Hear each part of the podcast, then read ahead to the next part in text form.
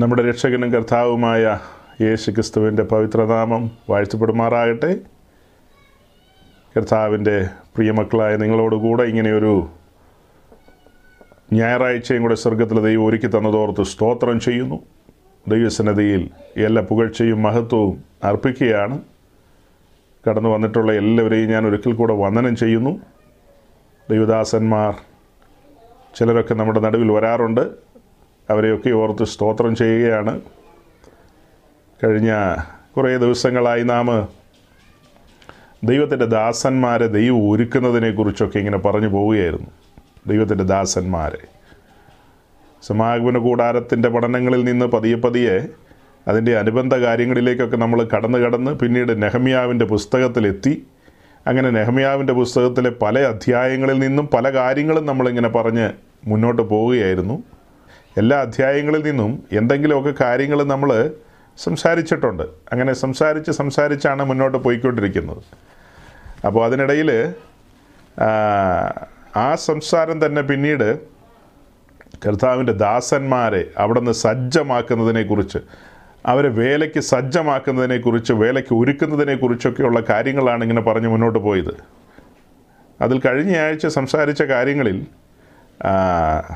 എന്താ നമ്മൾ സമാഗമന കൂടാരത്തിലേക്ക് ദൈവത്തിന്റെ തേജസ് ഇറങ്ങി വരുന്ന ഒരു കാഴ്ച കാണുകയും അത് വെറുതെ ഇറങ്ങുന്നതല്ല അതിന് സമർപ്പിതരായ ചില ശുശ്രൂഷകർ ഏൽപ്പിച്ചു കൊടുത്തതിന്റെ പേരിലാണ് അങ്ങനെ സമാഗമന കൂടാരത്തിന്റെ പണി പൂർത്തിയായതും അതിന്റെ പ്രതിഷ്ഠാദിനം ദൈവത്തിന്റെ മഹത്വം അതിലേക്ക് ഇറങ്ങിയതെന്നൊക്കെ നമ്മൾ കാണുവാനിടയായി.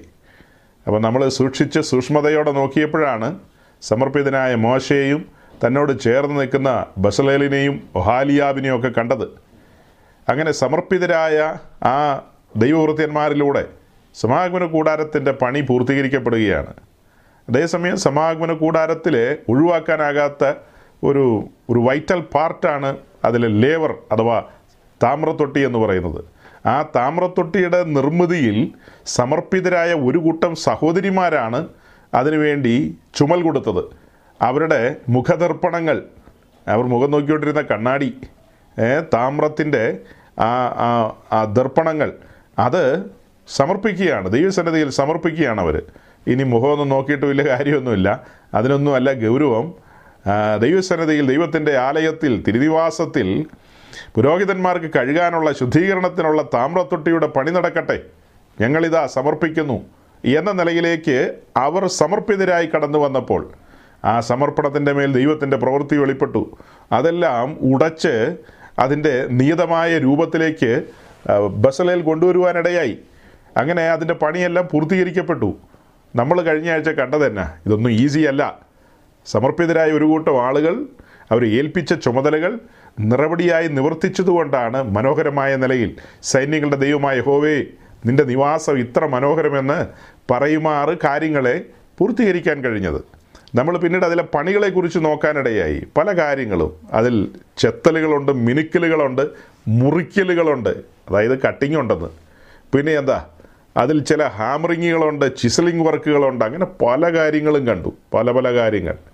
അങ്ങനെ അനവധിയായ കാര്യങ്ങൾ അതിനകത്ത് നിവർത്തിക്കേണ്ടതുണ്ട്. അതെല്ലാം നിവർത്തിച്ച് കഴിഞ്ഞപ്പോഴാണ് മനോഹരമായ നിലയിൽ ദൈവത്തിന് വസിക്കാൻ പാകത്തിന് ദൈവ സാന്നിധ്യം ഇറങ്ങുന്ന ഒരു കൂടാരമായി അത് മാറിയത്.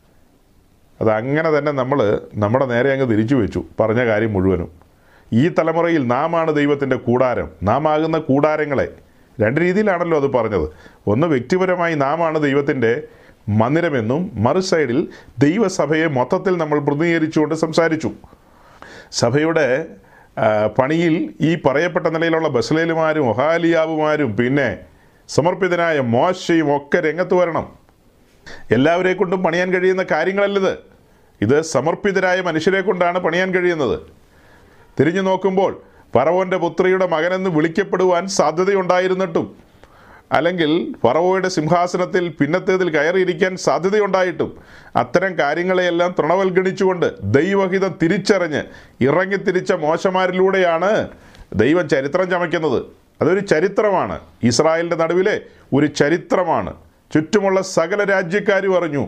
കൂടാരത്തിന്റെ പണി പൂർത്തീകരിക്കപ്പെട്ടപ്പോൾ അതിൽ ദൈവസാന്നിധ്യം അവരുടെ പാളയത്തിന്റെ ഒത്തനടുക്ക് സമാഗമന കൂടാരം അതിൽ സൈന്യങ്ങളുടെ ദൈവമായ ഹോയുടെ സാന്നിധ്യം പകൽ മേഘസ്തംഭവും രാത്രി അഗ്നിസ്തംഭവും ഈ ജനത്തെ നയിക്കുന്ന കാര്യം ചുറ്റോട് ചുറ്റുമുള്ള സകല മനുഷ്യർ പറഞ്ഞില്ലേ ഇതൊരു വിസ്മയമല്ലേ?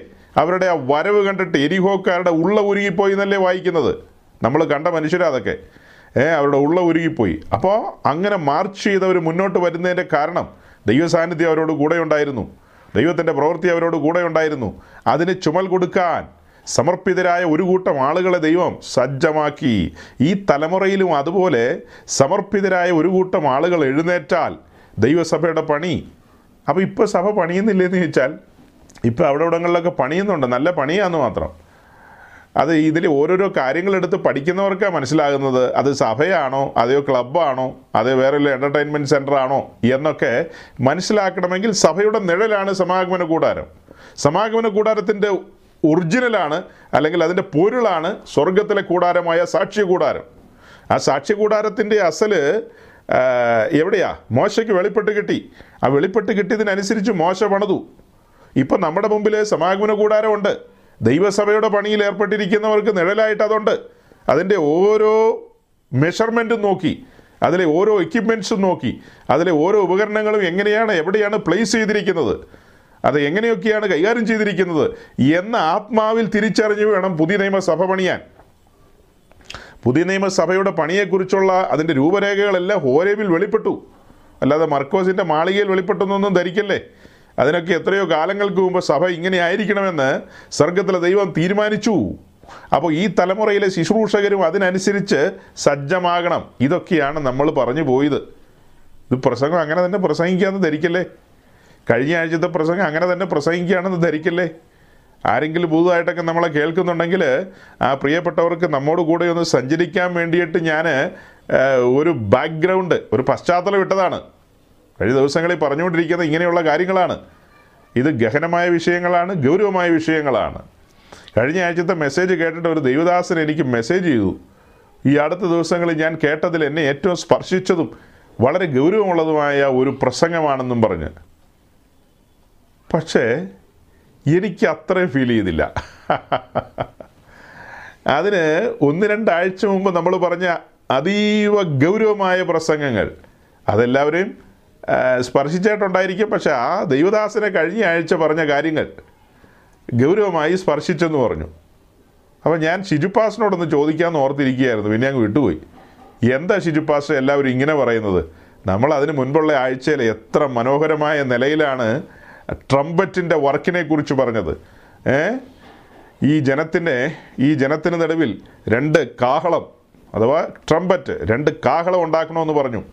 ആ കാഹളം ബീറ്റൺ വർക്കിലൂടെ ഉണ്ടാക്കിയെടുക്കുന്നതിന്റെ ഡീറ്റെയിൽസ് അതിന്റെ സമഗ്രമായൊരു പണി നമ്മൾ രംഗത്ത് കൊണ്ടുവന്നു. എന്തെല്ലാം കാര്യങ്ങളാണ് അതിലൂടെ വെളിപ്പെട്ടത്? ഒത്തിരി കാര്യങ്ങൾ പറഞ്ഞു. അപ്പോൾ കർത്താവിന്റെ കരങ്ങളിലിരിക്കുന്ന കർത്താവിന്റെ ദാസന്മാർ കാവൽക്കാർ കാവൽക്കാരുടെ സ്വരം എന്ന് വേണ്ട ഒത്തിരി കാര്യങ്ങൾ പറഞ്ഞു.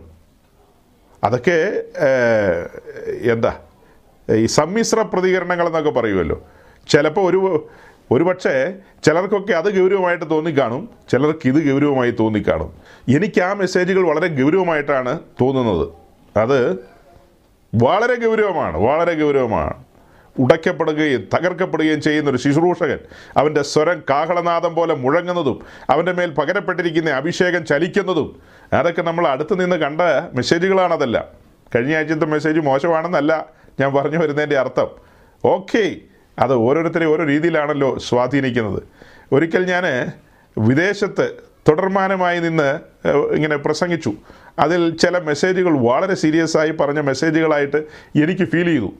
അങ്ങനെ ഞാനത് കൂട്ടു സഹോദരങ്ങൾക്കൊക്കെ അയച്ചു കൊടുത്തിട്ട് ആരിൽ നിന്നും ഒരു പ്രതികരണം പോലുമില്ല അവർക്ക് ഒന്നും ഫീൽ ചെയ്യുന്നില്ല. വളരെ ഗൗരവമായ മെസ്സേജുകൾ വെളിപ്പാടുകൾ ഒക്കെയുണ്ട്. ഒരു ഗൗരവമായ വിഷയങ്ങളാണതല്ല.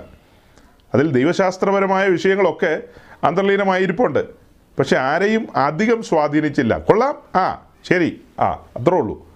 അതേസമയം പിന്നത്തേതിൽ ഞാൻ മടങ്ങി വന്ന് കൊട്ടാരക്കരയ്ക്കടുത്ത് ഒരു ചർച്ചിൽ ഏതാണ്ട് പത്ത് ദിവസത്തിനടുത്ത് നിന്ന് പ്രസംഗിച്ചു. തുടർമാനമായും പത്ത് ദിവസത്തിനടുത്ത് നിന്ന് പ്രസംഗിച്ചു. അപ്പോൾ രാവിലെയും വൈകിട്ടും രാവിലെയും വൈകിട്ടും നിന്നിങ്ങനെ പറഞ്ഞുകൊണ്ടിരിക്കുകയാണ്. ആ മെസ്സേജുകൾ ഒരു അഞ്ചോ ആറോ പേര് അതിൽ ഞാൻ വളരെ സീരിയസ് ആയി ഉറ്റുനോക്കുന്ന ചിലർ അവരങ്ങനെയൊന്നും സംസാരിക്കുന്നവരല്ല. അങ്ങനെയൊന്നും അങ്ങ് പറയുന്നവരല്ല. അവർ പോലും എന്നോട് പറഞ്ഞപ്പോൾ എനിക്ക് സത്യത്തിൽ ഒരു ഷോക്കുണ്ടായി എന്റെ ദൈവമേ ഇത്രയും ഗൗരവമായ അടിസ്ഥാനപരമായ വിഷയങ്ങൾ ഞാൻ പറഞ്ഞിട്ട് ആ കാര്യങ്ങൾ അവരെ ഒന്നും അത്ര ഭയങ്കരമായി സ്വാധീനിച്ചില്ല. അതേസമയം കൊട്ടാരക്കരയിലെ മീറ്റിങ്ങിനെ കുറിച്ച് ഇന്നും പറയുന്നവരുണ്ട്. ഒരു സഹോദരൻ എന്റെ കൂടെ പിന്നത്തേതിൽ ഈ യെരുശലേമിലേക്ക് വിശുദ്ധ നാട് സന്ദർശനത്തിന് പോയതുപോലെ കൊട്ടാരക്കരയിലുള്ള ഇഞ്ചക്കാടുള്ള ആ ചർച്ചിലേക്ക് ഒരു സന്ദർശനം തന്നെ നടത്തി. അപ്പോൾ നിങ്ങൾ ഓർത്ത് നോക്കി അവരുടെ സ്വാധീനം എത്രത്തോളമാണ്. കുറേ നാളുകൾക്ക് ശേഷം ഒരു സഹോദരൻ ആ ചർച്ചിലേക്ക് ഒരു തീർത്ഥാടനം നടത്തിയെന്ന്. എന്ന് പറഞ്ഞ അർത്ഥം എന്താ? ഈ പാസ്റ്റ് പോയി പ്രസംഗിച്ച ആ സ്ഥലവും ആ ദൈവദാസനും ദൈവമക്കളും ഒക്കെ എങ്ങനെ ഇരിക്കുന്നു? ഏതാ? എന്താണെന്നൊന്ന് കാണാൻ വേണ്ടി. തീർത്ഥാടനം എന്നൊക്കെ പറഞ്ഞപ്പോൾ ആളുകൾ തെറ്റിദ്ധരിച്ചേക്കരുത്. അപ്പോൾ ആ മെസ്സേജുകൾ അവരെ സ്വാധീനിച്ചു. എന്നെ അധികമായിട്ടൊന്നും സ്വാധീനിച്ചില്ല. അതാണ് ഞാൻ പറഞ്ഞു വരുന്നത്. അതുപോലെ തന്നെ ചില സമയങ്ങളിൽ സംഭവിക്കാറുണ്ട്. വളരെ ഗൗരവം എന്ന് തോന്നുന്ന വെളിപ്പാടുകളാൽ സമ്പന്നമായ ദൈവസാന്നിധ്യം ചലിച്ച അഭിഷേകം ചലിച്ച പല മെസ്സേജുകളും ആളുകൾ അതിന്റെ രീതിയിൽ കുഴപ്പമില്ല എന്നൊക്കെ പറഞ്ഞു കളയും. അതേസമയം അത്ര ഗൗരവത്തിലല്ലാത്ത പല കാര്യങ്ങളും പറഞ്ഞു പോയിട്ടുള്ള മെസ്സേജുകൾ പലരെയും അധികമായി സ്വാധീനിച്ച ചരിത്രവും ചരിത്രമായി കിടക്കുന്നു. ഇടയ്ക്കൊന്ന് സൂചിപ്പിച്ചെന്ന് മാത്രം. അപ്പോൾ സഹോദരങ്ങളെ നമ്മൾ ഇങ്ങനെ ദൈവഭൃത്യന്മാരെ ദൈവം കരങ്ങളിൽ ഉപയോഗിക്കുന്നതും അത് ദൈവരാജ്യത്തിന്റെ കെട്ടുമണിക്ക് എത്രത്തോളം ഉതകുമെന്നൊക്കെയുള്ള കാര്യങ്ങളാണ് കുറേ ആഴ്ചകളായി പറഞ്ഞത്. അപ്പോൾ ഈ ആഴ്ചകൾക്കൊക്കെ പിന്നിൽ നമ്മൾ നെഹമ്യാവിന്റെ പുസ്തകത്തിൽ തന്നെയായിരുന്നു നിന്നത്. ഏഹ് യെരുശലേമിന്റെ മതിലിന്റെ പണികളെക്കുറിച്ചൊക്കെ ഇങ്ങനെ പറഞ്ഞു പോയിക്കൊണ്ടിരിക്കുകയായിരുന്നു. മതിലിന്റെ പണി പൂർത്തീകരിച്ചതും പണി പൂർത്തീകരിച്ചതിന് ശേഷം അവിടെ പിന്നെ എന്താ തോബിയാവിന് അതിന്റെ ചേംബറിൽ ഒരു ഒരു സ്ഥാനം കിട്ടുന്നത്. അതിന്റെ അറകളിൽ തോബിയാവിന് സ്ഥാനം കിട്ടുന്ന കാര്യങ്ങളൊക്കെ കണ്ട് സങ്കടത്തോടു കൂടിയാണ് നമ്മൾ ആ ഭാഗങ്ങളൊക്കെ വിട്ടിട്ട് പിന്നെ ഇങ്ങനെ പതിയെ ടേൺ ചെയ്തു വന്നത്. നെഹമ്യാവിന്റെ പണിയിൽ നിന്നാണ് നമ്മൾ ആവേശം കൊണ്ടത്. ഈ പറയപ്പെട്ട മെസ്സേജുകളുണ്ടല്ലോ ഈ കഴിഞ്ഞ ആഴ്ചകളിലെ ഈ മെസ്സേജുകളെല്ലാം പറയാൻ നമ്മെ ഉത്സാഹിപ്പിച്ചതിന്റെ പിന്നിൽ നെഹമ്യാവാണ്. അല്ലാതെ വേറെ ആരുമല്ല. നെഹമ്യാവിന്റെ ആ ഉത്സാഹം ശൂഷൻ രാജധാനിയിൽ. ഏ? പാഴ്സി രാജ്യത്ത് അഥവാ ശൂഷൻ രാജധാനിയിൽ രാജാവിന്റെ പാനപാത്രവാഹകനായിട്ട് ഏറ്റവും ഉന്നതമായ നിലയിലുള്ള ഒരു ഗസറ്റ് റാങ്കിലിരിക്കുകയാണ് താൻ. അങ്ങനെ ഇരുന്ന് അവിടെ കാലം കഴിച്ചാൽ മതി. അവിടെ അത്യാവശ്യം ഒരു ഒരു മൂവായിരത്തഞ്ഞൂറ് സ്ക്വയർ ഫീറ്റിന്റെ ഒരു വീട് പുള്ളി പണിയാൻ പ്ലാൻ ചെയ്തിട്ടുണ്ട്. രണ്ട് മൂന്ന് വണ്ടികൾ പോർച്ചിൽ കിടപ്പുണ്ട്. ഇനിയും വേണമെങ്കിൽ ബെൻസുകാരും ഓടിക്കാരും മറ്റവരും ഒക്കെ ഇടയ്ക്കിടയ്ക്ക് വന്ന് ചോദിക്കുന്നുണ്ട്. ഞങ്ങളുടെയും കൂടെ പറഞ്ഞു ഇട്ടേക്കാൻ പറഞ്ഞ്. കാരണം രാജാവിന്റെ ഏറ്റവും അടുത്ത ആളല്ലേ. അങ്ങനെ ഇതെല്ലാം കിടക്കുകയാണ്. സകല പാസ്റ്റർമാരും പറയുന്ന ഈ മനുഷ്യനെ അനുഗ്രഹിക്കപ്പെട്ട ആളാണ് പുള്ളിക്ക് അങ്ങനെ ഫീൽ ചെയ്യാറില്ല. പുള്ളിക്ക് ആ കാര്യത്തിലൊന്നും ഫീൽ ചെയ്യുന്നില്ല. പുള്ളിയെ സംബന്ധിച്ച് നെഹമ്യാവിനെ സംബന്ധിച്ച് ഒരു ന്യൂസ് കേൾക്കാനിടയായി. ആ ന്യൂസ് തന്നെ തകർത്ത് കളഞ്ഞു. തങ്ങളുടെ പിതാക്കന്മാരുടെ നഗരം തകർക്കപ്പെട്ട് കിടക്കുകയാണ്. തീ വെച്ച് നശിപ്പിക്കപ്പെട്ടിരിക്കുകയാണ്. ആലയം ഇല്ലവിടെ. അതിന്റെ മതിൽ പോലും തകർന്നു പോയിരിക്കുന്നു. എല്ലാം തകർച്ചയിലാണ്. അതിലെ പൊൻപാത്രങ്ങളെല്ലാം കൊണ്ടുപോയിരിക്കുന്നു. ഇങ്ങനെ പല നിലകളിൽ കാര്യങ്ങൾ കിടക്കുമ്പോൾ നെഹമ്യാവിന് ഈ പറഞ്ഞ കാര്യത്തിലൊന്നും രസിക്കാൻ കഴിയുന്നില്ല. അല്ല ഇത് ഇത് പാസ്റ്റർ ഇപ്പോൾ ഇതൊരു ഒരു ഒരു ഒരു മുന വെച്ചുള്ളൊരു പ്രസംഗമല്ലേ? Yes hundred and one percent മുന വെച്ചൊരു പ്രസംഗമാണിത്. ഈ മുന എങ്ങോട്ടാ നീരുന്നത് സി ഈ മുന എങ്ങോട്ടാ നീളുന്നത്? ആധുനിക പെത്തിക്കോസിന്റെ നേരെയാണ് നീളുന്നത്. സ്വദേശത്തും വിദേശത്തും ഉള്ള പെത്തിക്കോസിന്റെ നേരെയാണ് നീളുന്നത്. ഒരു മനുഷ്യൻ വിദേശത്താ. വിദേശത്തോ? പ്രവാസത്തിലാ. ആര്? നെഹമ്യാവ്. പ്രവാസത്തിൽ നല്ല ജോലിയിലിരിക്കുക പ്രവാസം എന്ന് പറഞ്ഞാൽ ഗൾഫിൽ കിടക്കുന്ന പ്രവാസമല്ല. ആ പ്രവാസമല്ല. വിസ തന്ന അറബി നമ്മളെ കൊണ്ടുപോയതുപോലെയല്ല ഇത് ചങ്ങലക്കിട്ട് പിടിച്ചോണ്ട് പോയത് അങ്ങനത്തെ പ്രവാസമാണ് കാലാന്തരത്തിൽ നെഹമ്യാവിനൊരു പ്രൊമോഷൻ കിട്ടുകയാണ്. രാജസന്നദ്ധിയിൽ ഒരു ഉദ്യോഗം കിട്ടുകയാണ്. ആ ഉദ്യോഗത്തിലേക്കൊക്കെ കയറി മനുഷ്യന്റെ സാധാരണ സ്വതസിദ്ധമായ ചില രീതികളുണ്ട്. ആ രീതികൾ എന്നാ? സ്വസ്ഥമായിരിക്കുക. കണ്ട കാര്യത്തിലൊക്കെ തലയിട്ട് തലവേദന ഉണ്ടാക്കാതിരിക്കുക. അല്ലേ? ചില മനുഷ്യരങ്ങനെയാണ് കാണുന്നിടത്തൊക്കെ തലയിടും. ഏ? വേണ്ടാത്തതിലൊക്കെ അവിടെ നീതിയുണ്ടോ ന്യായമുണ്ടോ അന്യായമുണ്ടോ എന്നൊക്കെ ചോദിച്ച് അങ്ങനെ നടക്കും. അങ്ങനെ നടന്ന് അവർ ദുഃഖം വർദ്ധിപ്പിക്കും. അതേസമയം ചിലരങ്ങനെയല്ല. അവർ ഉള്ള കഞ്ഞിയും കുടിച്ച് അവരങ്ങനെ കൊട്ടക്കടിയിൽ ഇങ്ങനെ ഒരു സൈഡിൽ ഒതുങ്ങിക്കൂടും. എല്ലാ കാര്യങ്ങളും ഭദ്രമല്ലേ? പിന്നെ ആ മറ്റേ പാസ്റ്റൊക്കെ ഒരു കവർ ഇടയ്ക്ക് വല്ലപ്പോഴും കൊടുത്താൽ പോരെ? അങ്ങനെ കൊട്ടേഷൻ എടുത്തിരിക്കുകയാണല്ലോ. അല്ലല്ലോ കൊട്ടേഷൻ എന്ന് പറഞ്ഞാൽ മോശമല്ലേ? അങ്ങനെ കോൺട്രാക്റ്റ് എടുത്തിരിക്കുകയല്ലേ? പുള്ളി നിരന്തരമായ പ്രാർത്ഥനയ്ക്കായിട്ട് കോൺട്രാക്റ്റ് എടുത്തിരിക്കുക ഞാനൊരു പഴയ ബിസിനസ്സുകാരനായിരുന്നു. പണ്ട് ഇങ്ങനെ ബിസിനസ് ചെയ്യുന്ന കാലത്ത് നമ്മളുടെ ഈ സ്ഥാപനത്തിലെ പല കാര്യങ്ങളുമൊക്കെ നമ്മളിങ്ങനെ പല കാര്യത്തിന് കോൺട്രാക്റ്റ് കൊടുക്കും. അതിന്റെ വാക്കുകളൊക്കെ മറന്നുപോയി. അതായത് ജനറേറ്റർ അതിന്റെ വാക്കുകൾ അറിയാമെങ്കിൽ ആരെങ്കിലും ഒന്ന് പറഞ്ഞു തന്നാൽ നന്നായിരിക്കും. കോൺട്രാക്റ്റ് നല്ല ഉപയോഗിക്കുന്നത് ആ അതിന്റെ മെയിന്റനൻസും കാര്യങ്ങളൊക്കെ ചെയ്യാൻ വേണ്ടിയിട്ട് അതിനൊരു വാക്ക് തന്നെ ഉപയോഗിക്കും. അത് ഒരു കൊല്ലത്തേക്ക് ഇങ്ങനെ കൊടുക്കുകയാണ്. അതിനൊരു എമൗണ്ട് ഉണ്ട്. അത് കമ്പ്യൂട്ടറുകളെല്ലാം അങ്ങനെയാണ്. ജനറേറ്റർ അങ്ങനെയാണ് മെഷീൻ സൈഡ് അങ്ങനെയാണ് പല സൈഡും അങ്ങനെയാണ്. അതാത് കമ്പനിക്കാരിടയ്ക്ക് വന്ന് ചെക്ക് ചെയ്യുമല്ല അവരിടയ്ക്കിടയ്ക്ക് വന്ന് ചെക്ക് ചെയ്യും. ഏ? ഓയിൽ എങ്ങനെയുണ്ട് അതെങ്ങനെയുണ്ട് ഇതെങ്ങനെയുണ്ടെന്നൊക്കെ നോക്കും. സർവീസ് എല്ലാം ഫ്രീ ആണല്ലോ. കാരണം ഇത് ഈ പറഞ്ഞ പോലെ കോൺട്രാക്റ്റ് എന്റെ വായിൽ വരുന്ന വാക്കതാ. അതുകൊണ്ട് അതങ്ങ് പറഞ്ഞേക്കാം. ഈ പറഞ്ഞതുപോലെ കോൺട്രാക്റ്റ് കൊടുത്തിരിക്കുകയാണല്ലോ അവർക്ക്. അതുകൊണ്ട് അവരത് മുഴുവൻ നോക്കിക്കൊണ്ടിരിക്കും കാര്യങ്ങളൊക്കെ. അതുപോലെ തന്നെ പെന്തിക്കോസിലുള്ള ഒരു സംവിധാനമാണ് ചില പാസ്റ്റർമാർ അവിടെ ഇവിടങ്ങളിൽ അവർ ഈ കോൺട്രാക്റ്റ് എടുക്കാൻ ഇരിപ്പുണ്ട്. നിങ്ങൾ ന്യൂസിലാൻഡിലാണെങ്കിലും നോ പ്രോബ്ലം കോൺട്രാക്റ്റ് കൊടുത്താൽ മതി. അവർ നിരന്തരമായി പ്രാർത്ഥിച്ചോളും അത് ഈ കൈകാര്യം ചെയ്താൽ മതി. അത്ര തന്നെ. അല്ലാതെ വേറെ വിഷയങ്ങളൊന്നുമില്ല. അങ്ങനെ അങ്ങനെ കോൺട്രാക്റ്റിന്റെ പരിപാടിയല്ലെന്ന് ഇത്. ഇത് ഈ മനുഷ്യനെ നമ്മൾ ആരുമായിട്ടാണ് ഒന്ന് താതാത്മ്യം ചെയ്യുന്നത്? അല്ലെ ഒന്ന് സാമ്യപ്പെടുത്തുന്നത്? നമ്മെ ഓരോരുത്തരെയായിട്ടല്ലേ സാമ്യപ്പെടുത്തുന്നത്? നെഹമ്യാവിനെ. ഈ സാഹചര്യങ്ങളെല്ലാം ഉണ്ടായിട്ടും മതിൽ തകർന്നു കിടന്നപ്പോൾ പുള്ളിക്ക് ഹൃദയ തകർച്ചയുണ്ടായി. ആലയം തീ വെച്ച് കിടക്കുന്ന കണ്ടപ്പോൾ ഉള്ളിൽ ചൂട് പിടിച്ചു. ഓ ഞങ്ങളുടെ പിതാക്കന്മാരുടെ കല്ലറകളുള്ള പട്ടണം എരുശലേം ഏ? ഊർശലേം. ആ ഊർശലേമിൽ ഇതാ എല്ലാം തച്ചുടയ്ക്കപ്പെട്ട് കിടക്കുകയാണ്. എല്ലാം തച്ചുടയ്ക്കപ്പെട്ട് കിടക്കുകയാണ്. അതുകൊണ്ട് താൻ ദുഃഖിതനായിരിക്കുമ്പോൾ രാജാവ് തന്നോട് ചോദിക്കുകയാണ് എന്താ നെഹമ്യാവെ ഇങ്ങനെ എന്റെ സന്നിധിയിൽ നീ ദുഃഖിച്ചിരിക്കുന്നത് എന്തെങ്കിലും കുറവുണ്ടോ? ചോദ്യത്തിന് മറുപടി പറഞ്ഞു ഉത്തരം കിട്ടി പൊയ്ക്കോ. എരുശലേമി പൊയ്ക്കോ കാര്യങ്ങളെയൊക്കെ കൈകാര്യം ചെയ്തോളാൻ പറയുകയാണ്. അങ്ങനെ നെഹമ്യാവ് എരുശലേമി വന്നു. ഒരു മൂന്ന് ദിവസം കഴിഞ്ഞു. മൂന്ന് ദിവസം കഴിഞ്ഞിട്ട് രണ്ടാം അധ്യായം നെഹമ്യാവിന്റെ പുസ്തകം. ഞാൻ തുറന്നു കഴിഞ്ഞു. നെഹമ്യാവ്. നമുക്കങ്ങനെ വിടാൻ പ്ലാനില്ല നെഹമ്യാവിനെ. നെഹമ്യാവ് എന്നുള്ള വാക്കിന്റെ അർത്ഥം എന്താ? യാ ആശ്വസിപ്പിക്കുന്നു എന്നല്ലേ. എന്തെന്നാ? യാ ആശ്വസിപ്പിക്കുന്നു. എവിടെയെങ്കിലും കുറിച്ചു വെച്ചോ കേട്ടോ. പിന്നീട് ചോദിക്കും. ഇത് ഞായറാഴ്ചയാണ് ദിവസം. ഇത് സാറ്റർഡേ മീറ്റിംഗ് അല്ല. അവിടെ പിന്നെ ഞാൻ എക്സ്ക്യൂസ് വെക്കും. ഇവിടെ ഒരു എക്സ്ക്യൂസും ഉണ്ടാകില്ല. പുസ്തകവും പേപ്പറും പേനയും ഒക്കെ ആയിട്ട് വന്നോണം. ഏ? യാഹ് ആശ്വസിപ്പിക്കുന്നു. അല്ലെങ്കിൽ യാഹ് ധൈര്യപ്പെടുത്തുന്നു. രണ്ട് വാക്കുകളാണ് ഉപയോഗിക്കുന്നത്. നെഹമ്യാവ് എന്നുള്ള വാക്കിന്റെ അർത്ഥം യാഹ് ആശ്വസിപ്പിക്കുന്നു. അല്ലെങ്കിൽ യാഹ് ധൈര്യപ്പെടുത്തുന്നു. അതെ അതെ. ഈ നെഹമ്യാവ് നമ്മുടെ അടുത്തൂടെ പോയാൽ നമുക്കും ഒരു ധൈര്യമാണ് നമ്മുടെ നടുവിൽ നെഹമ്യാവുമാർ എഴുന്നേക്കട്ടെ. നമുക്ക് ആശ്വാസമല്ലേ അവരുടെ സാന്നിധ്യം? ദൈവ സാന്നിധ്യം എന്ന് പറയുന്ന പോലെ തന്നെ ദൈവത്തിന്റെ അഭിഷിക്തന്മാർ. ദൈവരാജ്യത്തെ സ്വപ്നം കാണുന്ന ദൈവത്തിന്റെ അഭിഷിക്തന്മാർ അടുത്തൂടെ വരുന്നത് പോലും നമുക്കൊരാശ്വാസമാണ് അവരുമായിട്ട് ഇൻട്രാക്ട് ചെയ്യുമ്പോൾ അവരുമായി സഹവർത്തിക്കുമ്പോൾ അത് നമ്മെ ധൈര്യപ്പെടുത്തും. അല്ലേ? നോക്കണം. ഈ നെഹമ്യാവിന്റെ ചരിത്രത്തിലേക്ക് നമ്മൾ നോക്കുമ്പോൾ നെഹമ്യാവ് എത്രയോ പേരെയാണ് ബലപ്പെടുത്തുന്നത് ധൈര്യപ്പെടുന്നത് ചില സമയത്ത് നമുക്ക് തോന്നിയിട്ടുണ്ട് ഇദ്ദേഹം ഒറ്റയാളാണോ എന്ന് ചില സമയത്ത് ഒറ്റയാൾ പട്ടാളം പോലെ നിന്നിട്ടുണ്ട്. ഒറ്റയാൾ പട്ടാളം പോലെ. പലരും ഭയന്നു പോയിട്ടുണ്ട് മടുത്തു പോയിട്ടുണ്ട്. ആ സമയത്തൊക്കെ നെഹമ്യാവ് അവരെ ഉത്സാഹിപ്പിച്ചുകൊണ്ട് അങ്ങനെയല്ല. അവിടെ ഇവിടെയൊക്കെ നിന്ന് പലരും പലതും പറയും. നിന്റെ ഈ പണി ഈ പണിയൊക്കെ തകർന്നു പോകും. ഈ മതിലേൽ കുറുക്കം കയറിയാൽ എല്ലാം ഇടിഞ്ഞു പോകും എന്നൊക്കെ ആളുകൾ പറഞ്ഞപ്പോൾ വേണമെങ്കിൽ നിരാശപ്പെട്ടു പോകാം. പക്ഷേ നെഹമ്യാവ് നിരാശപ്പെട്ടു പോയില്ല. നെഹമ്യാവ് ഇന്നും എന്നെ ഉത്തേജിപ്പിക്കുക സഹോദരങ്ങളെ. ഇന്ന് രാവിലെയും ദൈവവചനവുമായി വിശുദ്ധന്മാരുടെ നടുവിൽ ഞാൻ ഇരിക്കുമ്പോൾ ഈ നെഹമ്യാവ് എന്നെ ഇന്നും പ്രചോദിപ്പിക്കുകയാണ്. ഈ പുസ്തകവുമായിട്ട് നിങ്ങളുടെ നടുവിൽ നിൽക്കാൻ പാകത്തിന് എന്നെ പ്രചോദിപ്പിക്കുകയാണ് ഈ മനുഷ്യൻ. നോക്കണം.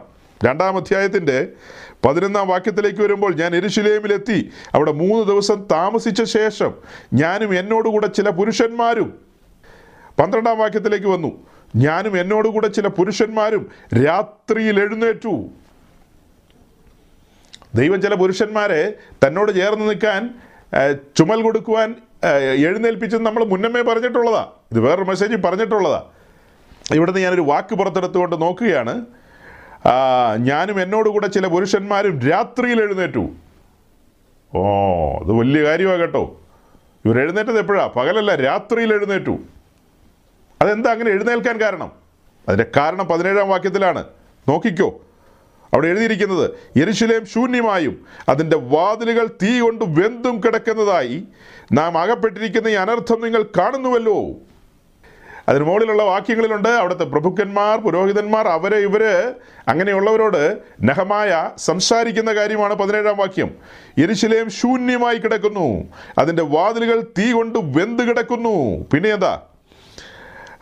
നാം അകപ്പെട്ടിരിക്കുന്ന ഈ വലിയ അനർത്ഥം നിങ്ങൾ കാണുന്നില്ലേ പ്രിയപ്പെട്ടവരെ എന്നാ ചോദിക്കുന്നത്. അപ്പോൾ ഇങ്ങനെ വലിയൊരു സാഹചര്യത്തിലൂടെ പോകുമ്പോൾ ഇതാ ഞാനും എന്നോടുകൂടെ ചില പുരുഷന്മാരും രാത്രിയിൽ എഴുന്നേറ്റു. അങ്ങനെയല്ലേ കാണുന്നത്? ഏ? നാം ഇനിയും നിന്നാപാത്രമായിരിക്കാതെ വണ്ണം. യെരുശലേമിന്റെ മതിൽ പണിയേ എന്ന് പറഞ്ഞു. അപ്പോൾ യെരുശലേമിന്റെ മതിൽ ഇടിഞ്ഞു കിടക്കുന്നു. ആലയം തീ വെച്ച് നശിപ്പിക്കപ്പെട്ടിരിക്കുന്നു. ആ സാഹചര്യത്തിൽ ശൂഷൻ രാജധാനിയിലെ പാനപാത്രവാഹകൻ എങ്ങനെയാണ് നിന്നാപാത്രമാകുന്നത് എനിക്ക് മനസ്സിലാകുന്നില്ല. ശൂഷൻ രാജധാനിയിലെ ഗസറ്റ് റാങ്കിലിരിക്കുന്ന നെഹമായ എങ്ങനെയാണ് നിന്നാപാത്രമാകുന്നത് നെഹമ്യാവ് താൻ തനിച്ചായിട്ടല്ല അവിടെ ചിന്തിക്കുന്നത്. താൻ തന്നെക്കുറിച്ചല്ല ചിന്തിക്കുന്നത്. തന്റെ സമൂഹത്തെക്കുറിച്ചാണ്. ആ യഹൂദ സമൂഹത്തെക്കുറിച്ചാണ് താൻ ചിന്തിക്കുന്നത്. തങ്ങളുടെ സമൂഹം എത്ര റോയൽ ലൈഫ് നയിച്ചുകൊണ്ടിരുന്ന ഒരു സമൂഹമാണ്. ആ സമൂഹം ഇപ്പോൾ പ്രവാസത്തിലാണ്. ദൈവമായിട്ടുള്ളവരുടെ റിലേഷൻ തകർന്നുപോയി കാരണം യാഗപീഠം നഷ്ടപ്പെട്ടിരിക്കുന്നു. യാഗപീഠം എല്ലാം ഉടഞ്ഞു പോയില്ലേ? എല്ലാം ഉടഞ്ഞു പോയി. സകലത് ഉടഞ്ഞു പോയി. മതിൽ തകർന്നു കിടക്കുന്നു. ആലയം തീ വെച്ച് നശിപ്പിക്കപ്പെട്ട് കിടക്കുന്നു. അതുകൊണ്ടാ പറഞ്ഞത് നാം നിന്നാപാത്രമായിരിക്കുന്നു ഈ തലമുറയിലെ പെൻഡിക്കോസുകാരെ കേൾക്കുക.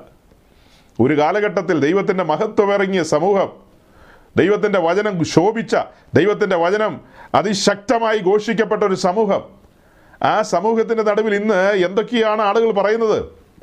ഇന്ന് എന്താണ് പ്രസംഗിക്കപ്പെടുന്നത്? ദൈവവചനത്തെ നിന്ന നിപ്പിൽ വളച്ചൊടിക്കുന്നു. ഒരു കാലഘട്ടത്തിൽ ദൈവത്തിന്റെ വചനം എത്ര ശക്തിയോടെ ഈ സമൂഹത്തിന്റെ നടുവിൽ ഘോഷിക്കപ്പെട്ടതാണ്. ദൈവത്തിന്റെ അഭിഷിക്തന്മാർ ദൈവവചനം പറയുമ്പോൾ ജനം പാപബോധം കൊണ്ട് നിറയുമായിരുന്നു. അത്ഭുതങ്ങൾ അടയാളങ്ങൾ വിവിധ വീര്യപ്രവൃത്തികൾ പരിശുദ്ധാത്മാവിൽ സംഭവിച്ചിരുന്നു. പരിശുദ്ധാത്മാവിൽ.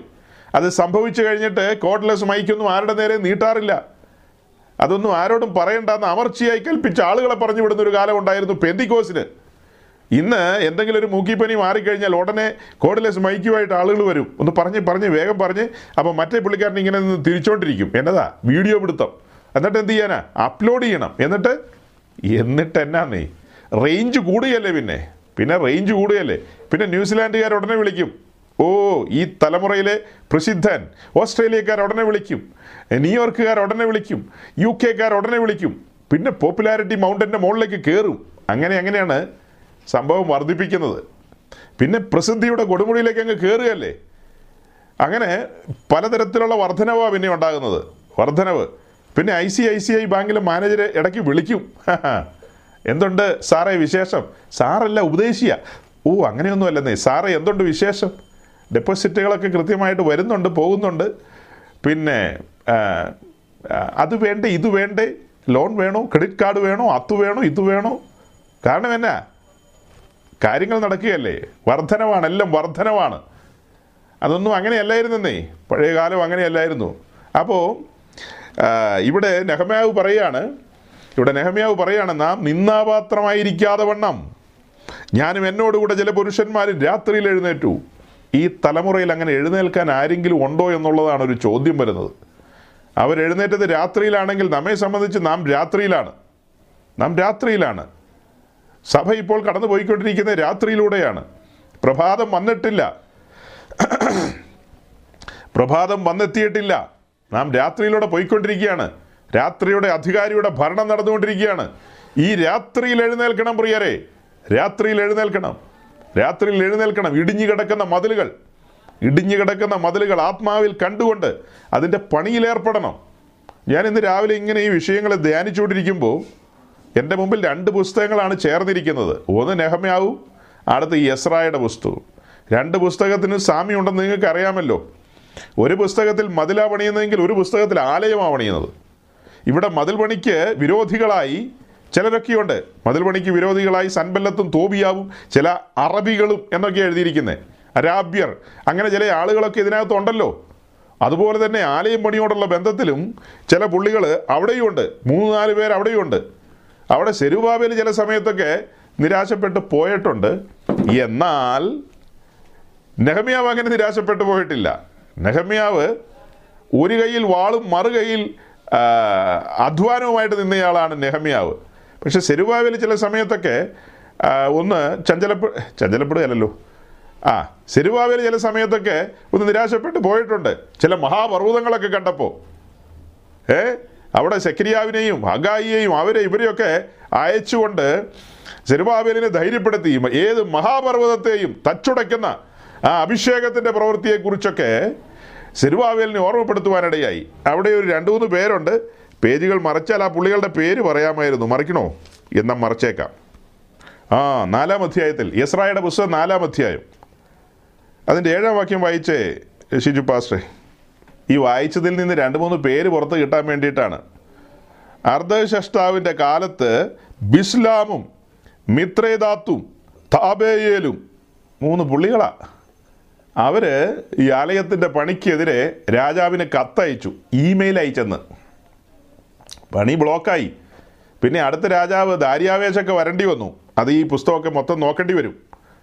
അപ്പോൾ ഈ രാജാവിനെയും പിന്നെ വന്ന ദാരി പിന്നെ വന്ന ദാര്യാവേശിന്റെ കാര്യവും ഇതൊന്നും പറയാൻ നമുക്ക് സമയമില്ല. ഇപ്പം ഞാൻ നിങ്ങളുടെ മുമ്പിൽ ഇവിടെ ഈ മൂന്ന് പുള്ളികളെ കാണിച്ചത്. ഇവർ ആലയം പണിക്ക് വിരോധികളായിരുന്നു. അവരതിന് ശക്തമായി വിരോധിച്ചു തടസ്സങ്ങളിട്ടു. ചില സമയത്ത് തടസ്സങ്ങൾ തടസ്സങ്ങളായിട്ട് തന്നെ നിൽക്കും. തടസ്സങ്ങൾ നീങ്ങാൻ ചില സമയങ്ങളൊക്കെ എടുക്കും. പെട്ടെന്ന് in the name of Jesus എന്ന് പറഞ്ഞാൽ അപ്പയൊന്നും മാറില്ല.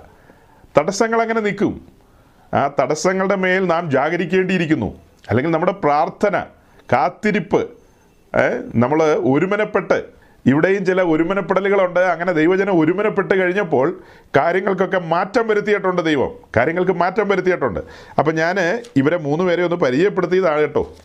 അവിടെ ആലയം പണിയോടുള്ള ബന്ധത്തിൽ രണ്ട് ഒരു സ്ഥലത്ത് തന്നെ നടക്കുന്ന കാര്യമാണ് രണ്ട് പുസ്തകത്തിൽ എഴുതിയിരിക്കുന്നു. ഇത് പറയുമ്പോൾ അതിനേക്കാളും കുറച്ചും കൂടെ സങ്കീർണമായിട്ട് എനിക്ക് തോന്നിയത് മതിൽ പണിയോടുള്ള ബന്ധത്തിലാണ് മതിൽ പണിയോടുള്ള ബന്ധത്തിലാണ് ആലയം പണിക്കും അവരെല്ലാം പ്രതിസന്ധി ഉണ്ടാക്കിയെങ്കിലും മതിൽ പണിയിൽ കുറച്ചും കൂടി അതിന്റെ ഗ്രാവിറ്റി കൂടുതലാണെന്ന് എനിക്ക് തോന്നുന്നത്. ആ എതിർപ്പിന്റെ എതിർപ്പിച്ചിട്ട് കൂടുതലായിരുന്നു.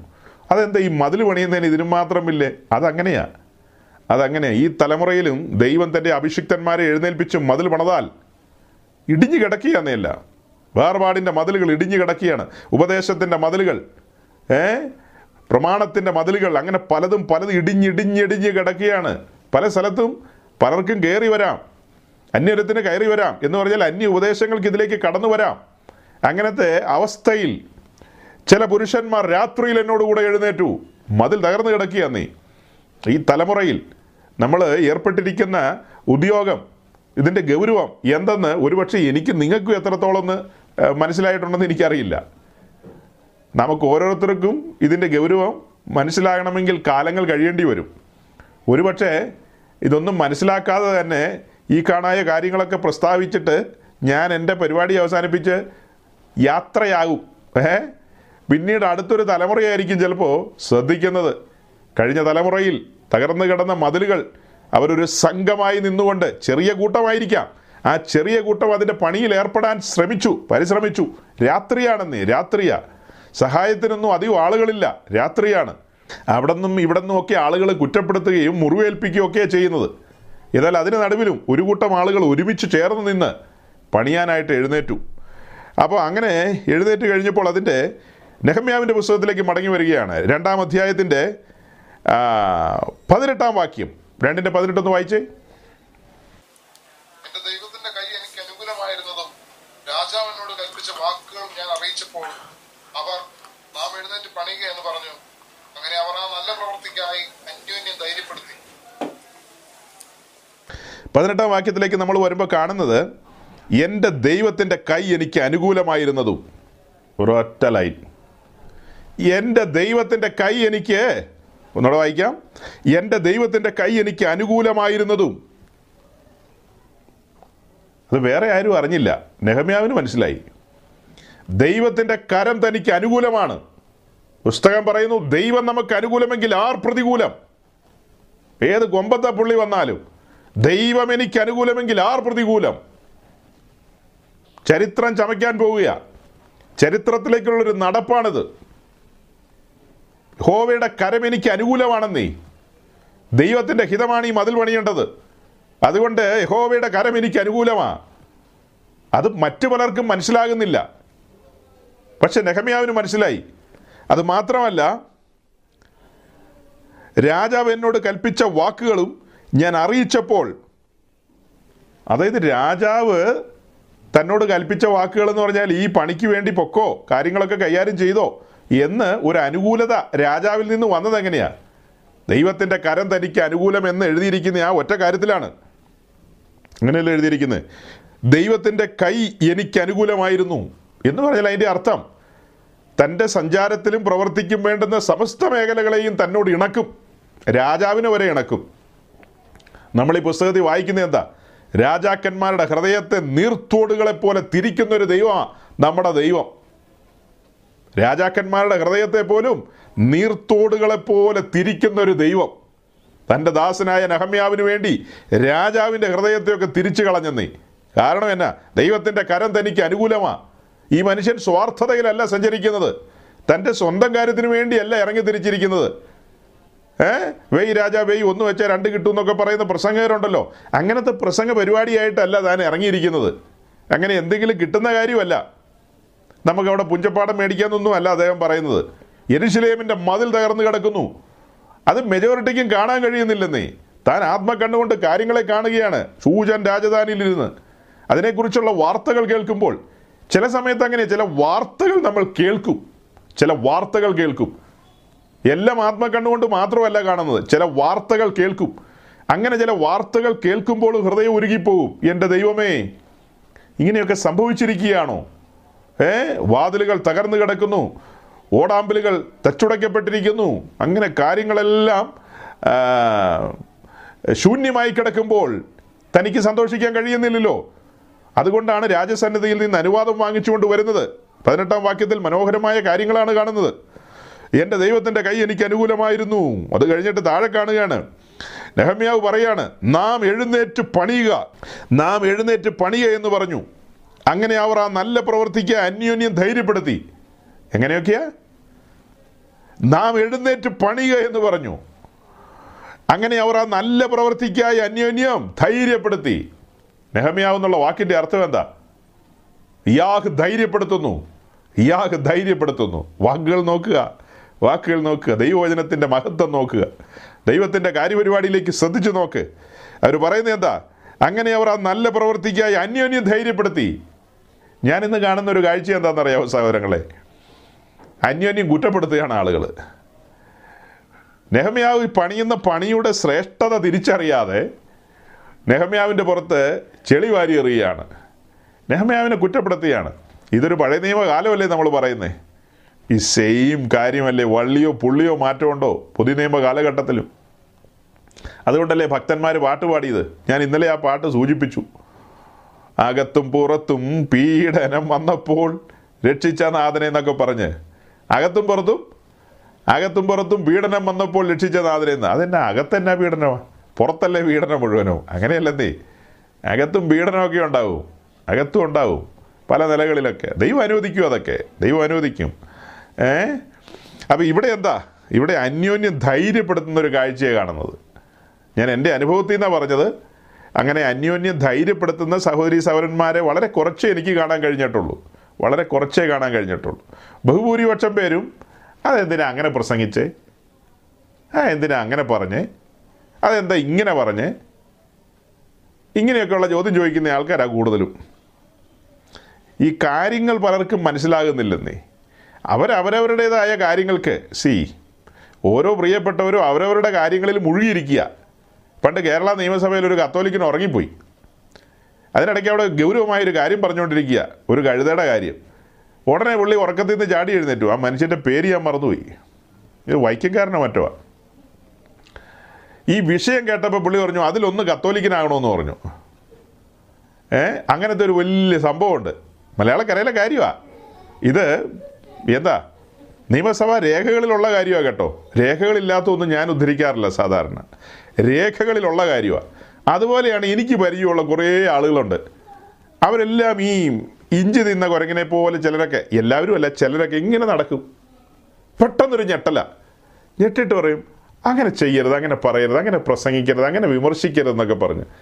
അല്ല ബ്രദർ അതിന്റെ തുടക്കം ഇല്ല ഞാൻ തുടക്കമൊന്നും കേട്ടില്ലെന്ന്. എനിക്ക് ഇടയ്ക്ക് കേട്ടു. ഇടയ്ക്ക് മാത്രം കേട്ടിട്ട് എന്നാ കാര്യം? പിന്നെ തുടക്കം കേൾക്കണമല്ലോ. എന്താ പറഞ്ഞു തുടങ്ങിയെന്നും അതിന്റെ ഒടുക്കവും കേൾക്കണ്ടേ എങ്ങനെ അവസാനിപ്പിക്കുന്നതെന്നും. അതെല്ലാം കേട്ടിട്ട് വേണ്ടേ വർത്തമാനം പറയാൻ.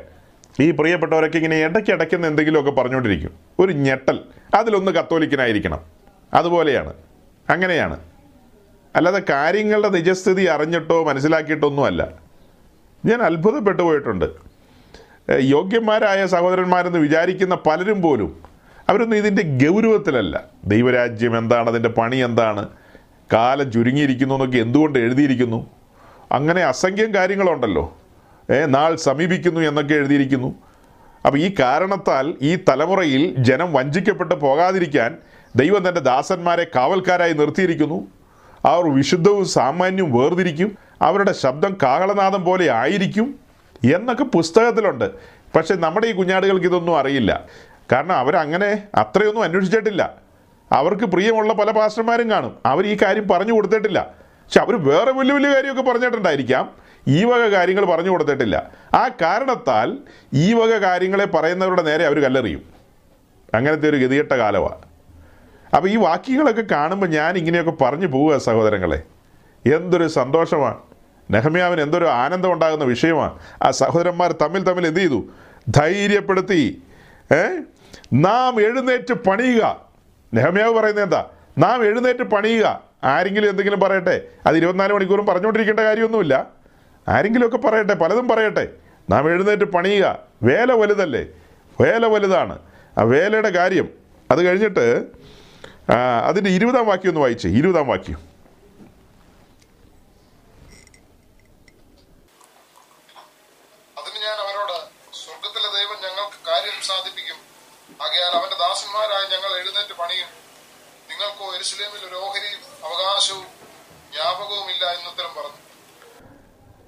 അപ്പോൾ ഇരുപതാം വാക്യത്തിൽ ഒരു നിങ്ങളുണ്ട്. അതാരാ? അത് പത്തൊമ്പതാം വാക്യത്തിൽ അവരൊക്കെ. ചില പരിഹാസികൾ. അല്ലേ? ഇത് കേട്ടിട്ട് ഞങ്ങളെ പരിഹസിച്ച് നിന്ദിച്ചു. നിങ്ങൾ ചെയ്യുന്ന ഈ കാര്യം എന്ത്? ഇന്നലെ മനോഹരമായൊരു ഒരു ഒരു ഭാഗം എനിക്ക് വെളിപ്പെട്ട് കിട്ടി പ്രസംഗത്തിന്റെ ഇടയ്ക്ക്. അതായത് ഇന്നലത്തെ മെസ്സേജ് ഇങ്ങനെ പറഞ്ഞു പോയ കൂട്ടത്തിൽ നോഹയുടെ കാലം വെളിപ്പെട്ടു. നോഹയുടെ കാലം. നോഹയുടെ കാലത്ത് എന്താ പ്രത്യേകത? നോഹയുടെ പ്രസംഗം ട്വന്റി ഫോർ ഇന്റു സെവൻ പെട്ടകം പണിയുന്നു മഴ പെയ്യുന്നു. അങ്ങനെയല്ലല്ലോ? മഴ പെയ്യാൻ പോകുന്നു. അക്കാരണത്താൽ ഞാനൊരു പെട്ടകം ഒരുക്കുന്നു. അതിൽ കയറൂ രക്ഷപ്പെടൂ. നാളത്തെ പ്രസംഗം. വീണ്ടും ഇത് തന്നെയാണ് മഴ പെയ്യാൻ പോകുന്നു ഞാനൊരു പെട്ടകം പണിയാൻ പോകുന്നു. ഇതിൽ കയറി രക്ഷപ്പെടൂ. കുറച്ചൊക്കെ ആളുകൾ കേട്ടു. പിന്നെ ഇങ്ങനെ ആദ്യത്തെ അഞ്ച് കൊല്ലം ഇതേ പ്രസംഗം. പതിനഞ്ച് കൊല്ലം ഇരുപത്തഞ്ച് കൊല്ലം മുപ്പത്തഞ്ച് കൊല്ലം എഴുപത്തഞ്ച് കൊല്ലം തൊണ്ണൂറ്റഞ്ച് കൊല്ലം ഏതാണ്ട് നൂറ് കൊല്ലം ആകുന്നു. പ്രസംഗം ഒരു പ്രസംഗം ഉള്ളൂ. മഴ പെയ്യാൻ പോകുന്നു. പെട്ടകം ഉണ്ടാക്കുന്നു. കയറുക രക്ഷപ്പെടുക. ആ കാരണത്താ ചില ആളുകൾ പരിഹസിക്കുന്നത്. എന്നാ പറഞ്ഞാലും ഒരു കൂടാരം എന്നാ പറഞ്ഞാലും അതെ. സമാഗമന കൂടാരം ഏ എന്ന് പറഞ്ഞൊക്കെ ഇറങ്ങും. ഏ മനുഷ്യരെ ചുറ്റിക്കാനായിട്ടെന്ന് അങ്ങനെ ആളുകൾ പരിഹസിക്കുന്നത്. നോഹനെ പരിഹസിച്ചു. പിന്നെ ഈ ചങ്ങാതിക്ക് വേറെ ഒരു പണിയില്ല ജോലിയില്ല. ചുമ്മാ ഇറങ്ങും രാവിലെ ഒരു കിതാബുമായിട്ട്. മഴ പെയ്യാൻ പോകുന്നു മഴ പെയ്യാൻ പോകുന്നു. ഒരു തവണ വന്ന് പറഞ്ഞതല്ലേ? ഇത് പിന്നെയും പിന്നെ എന്തിനാ ഓർമ്മിപ്പിക്കുന്നേ? അതെ അതെ. പിന്നെയും പിന്നെ ഓർമ്മിപ്പിക്കുക. കയറിയിട്ടില്ലല്ലോ കയറിയിട്ടില്ലല്ലോ അതിനുള്ള പ്ലാനും പദ്ധതി ഇല്ലല്ലോ. അതുകൊണ്ടാണ് പിന്നെയും പിന്നെയും വന്ന് പറയുന്നത്. നിന്റെ അവസ്ഥ എന്താണെന്ന് നോഹയ്ക്ക് അറിയാമെന്നേ. നിന്റെ ഹൃദയത്തിന്റെ നില എന്താണെന്ന് അറിഞ്ഞുകൊണ്ടാണ് നോഹ പിന്നെയും പിന്നെ നിന്റെ വീടിന്റെ മുമ്പിൽ വന്ന് ഇത് പറഞ്ഞുകൊണ്ടിരിക്കുന്നത്. നീ എന്നാ വിചാരിച്ചത്? നീ ഒഴുകി നടക്കുന്ന നോഹ ആത്മാവിൽ കാണുന്നുണ്ട്. ഹലോ നീ വെള്ളത്തിലേ. വെള്ളത്തിൽ ഇങ്ങനെ ഒഴുകി നടക്കുന്ന നോഹ ആത്മാവിൽ കാണുക. അതുകൊണ്ടാ പിന്നെയും പിന്നെയും പറഞ്ഞു നോക്കുന്നത് കയറുവോ കയറുവോ കയറുവോ എന്നുള്ളത്. അല്ലാതെ നോഹിക്ക് വേറെ തലയ്ക്ക് കുഴപ്പമുണ്ടായിട്ടല്ല. നിന്റെ പരിസരത്ത് വന്ന് പിന്നെയും പിന്നെയും പറഞ്ഞുകൊണ്ടിരിക്കുന്നതിന്റെ കാരണം എന്നാ? നീയും നിന്റെ പെമ്പിളെ നിന്റെ മക്കളും കയറാൻ വേണ്ടിയിട്ടാ രക്ഷപ്പെടാൻ വേണ്ടിയിട്ടാ. അല്ല മറ്റവർ അങ്ങനെയല്ലോ പറയുന്നത്? ഏത് മറ്റവര്? ഏത് മറ്റവര്? ഇവിടെ ഇതിന്റെ കൃപ ലഭിച്ചതും ഇതിന്റെ അളവ് ലഭിച്ചതും ആർക്കാ നോഹയ്ക്കല്ലേ? കായിന്റെ വംശക്കാർക്ക് അങ്ങനെ ഒരു അളവ് ലഭിച്ചിട്ടില്ലെന്നേ. വേറെ ആർക്കും ഇതിന്റെ അളവ് ലഭിച്ചിട്ടില്ല. അളവ് ലഭിച്ചവനാണ് ഇത് കൈകാര്യം ചെയ്യുന്നത്. ഇത് കൈകാര്യം ചെയ്യുന്ന അളവ് ലഭിച്ചവരാ. ഇതിന്റെ സ്കെച്ചും പ്ലാനും കിട്ടിയവരെ ഇത് കൈകാര്യം ചെയ്യുന്നത്. അതുകൊണ്ടാണ് അവർ അവരുടെ ശബ്ദത്തിന് മൂർച്ച കൂടുതൽ അതാണ്. കയറി രക്ഷപ്പെടാൻ പറയുന്നത്. നേരം പോക്ക് അളവ് കൊണ്ട് പണിയുന്നൊക്കെ വെള്ളത്തിൽ മുങ്ങിപ്പോവും. അല്ലേ? നമ്മൾ പത്രോസിൽ എന്താ കണ്ടത്? ഒന്ന് പത്രോസ് ഒന്നിന്റെ പന്ത്രണ്ടിൽ പണ്ട് കണ്ടതാ. പണ്ട്. സ്വർഗത്തിൽ നിന്ന് അയച്ച പരിശുദ്ധാത്മാവിനാൽ നിങ്ങളോട് സുവിശേഷം അറിയിച്ചവർ. അതാണ് അളവെന്ന് പറഞ്ഞത്. സ്വർഗത്തിൽ നിന്ന് അയച്ച പരിശുദ്ധാത്മാവിനാൽ നിങ്ങളോട് സുവിശേഷം അറിയിച്ചവർ. അതേ കാര്യം തന്നെ പത്രോസിന്റെ ലേഖനത്തിലുണ്ടെന്നേ. ക്രിസ്തുവിന്റെ ആത്മാവ് നോഹയിലൂടെ സംസാരിച്ചു ജനത്തോട് പെട്ടകത്തിൽ കയറിക്കോ രക്ഷപ്പെട്ടോന്ന്. പക്ഷേ അവരാരും കയറിയില്ല രക്ഷപ്പെട്ടുമില്ല. എല്ലാം വെള്ളത്തിൽ ഒഴുകിപ്പോയി. അവരന്നിങ്ങനെ നിന്നിച്ച് നടന്നു. തുടക്കത്തിലല്ല കേട്ടോ തുടക്കത്തിലല്ല കുറേ കാലം മുന്നോട്ട് പോയല്ലോ. നോഹയുടെ പ്രസംഗത്തിന്റെ ആരംഭ സമയത്ത് ആളുകൾ ആ ഒരു പുതുമയൊക്കെ ഉണ്ടല്ലോ. കുറേയൊക്കെ കേട്ടു അവർ ഒന്ന് രണ്ട് കൊല്ലമൊക്കെ കേട്ടു. പിന്നെ കുറേ കുറേ കഴിഞ്ഞപ്പോഴത്തേക്ക് ഈ സെയിം കാര്യം തന്നെ പിന്നെയും പറയുന്നു. ആവർത്തന വിരസത വരുന്നു. അങ്ങനെ പല നിലകളിൽ ആളുകൾക്ക് ബോറടിച്ചു. ബോറടിച്ചപ്പോൾ അവർ പറഞ്ഞു ഈ പരിസരത്തിന് കണ്ടുപോകരുത്. പോലീസിനെ വിളിക്കുന്നവരെ പറഞ്ഞു കളഞ്ഞു. ഈ നാട്ടിൽ നീ വന്നു പോയേക്കരുത്. ഈ കാര്യം പറഞ്ഞുകൊണ്ട് വരണ്ട. ഞങ്ങൾക്ക് തൽക്കാലം കേൾക്കുക പോലും വേണ്ടെന്ന്. അത് എഴുതിയിരിക്കുന്ന ഇയോവിന്റെ പുസ്തകത്തിലാണ് കേട്ടോ. അത് ഉൽപ്പത്തി പുസ്തകത്തിലല്ല എഴുതിയിരിക്കുന്നത് അത് ഇയോവിന്റെ പുസ്തകത്തിൽ എഴുതിയിരിക്കുന്നത്. ഈ വഴിക്ക് പോലും കണ്ടുപോകരുത് ആരെയെന്ന്. അല്ലല്ലോ? ഈ വഴിക്ക് പോലും നോഹേനെ കണ്ടുപോകണ്ടെന്ന് പറഞ്ഞു. ഞങ്ങൾ ഒഴുകിപ്പോക്കോളാം അതൊന്നും കുഴപ്പമില്ല എന്ന് പറഞ്ഞു. പറഞ്ഞതുപോലെ തന്നെ സംഭവിച്ചു. അവർ പോലും അറിഞ്ഞില്ല ഉറക്കത്തിൽ എല്ലാത്തിനെയും വെള്ളം എടുത്തുകൊണ്ട് പോയി. അങ്ങനെയല്ലേ പല സ്ഥലത്തും സംഭവിക്കുന്നത്? അല്ലേ? ഉറക്കത്തിലാണ് സംഭവിക്കുന്നത്. ആ അങ്ങനെ എഴുതിയിരിക്കുന്നത് എവിടെയാ?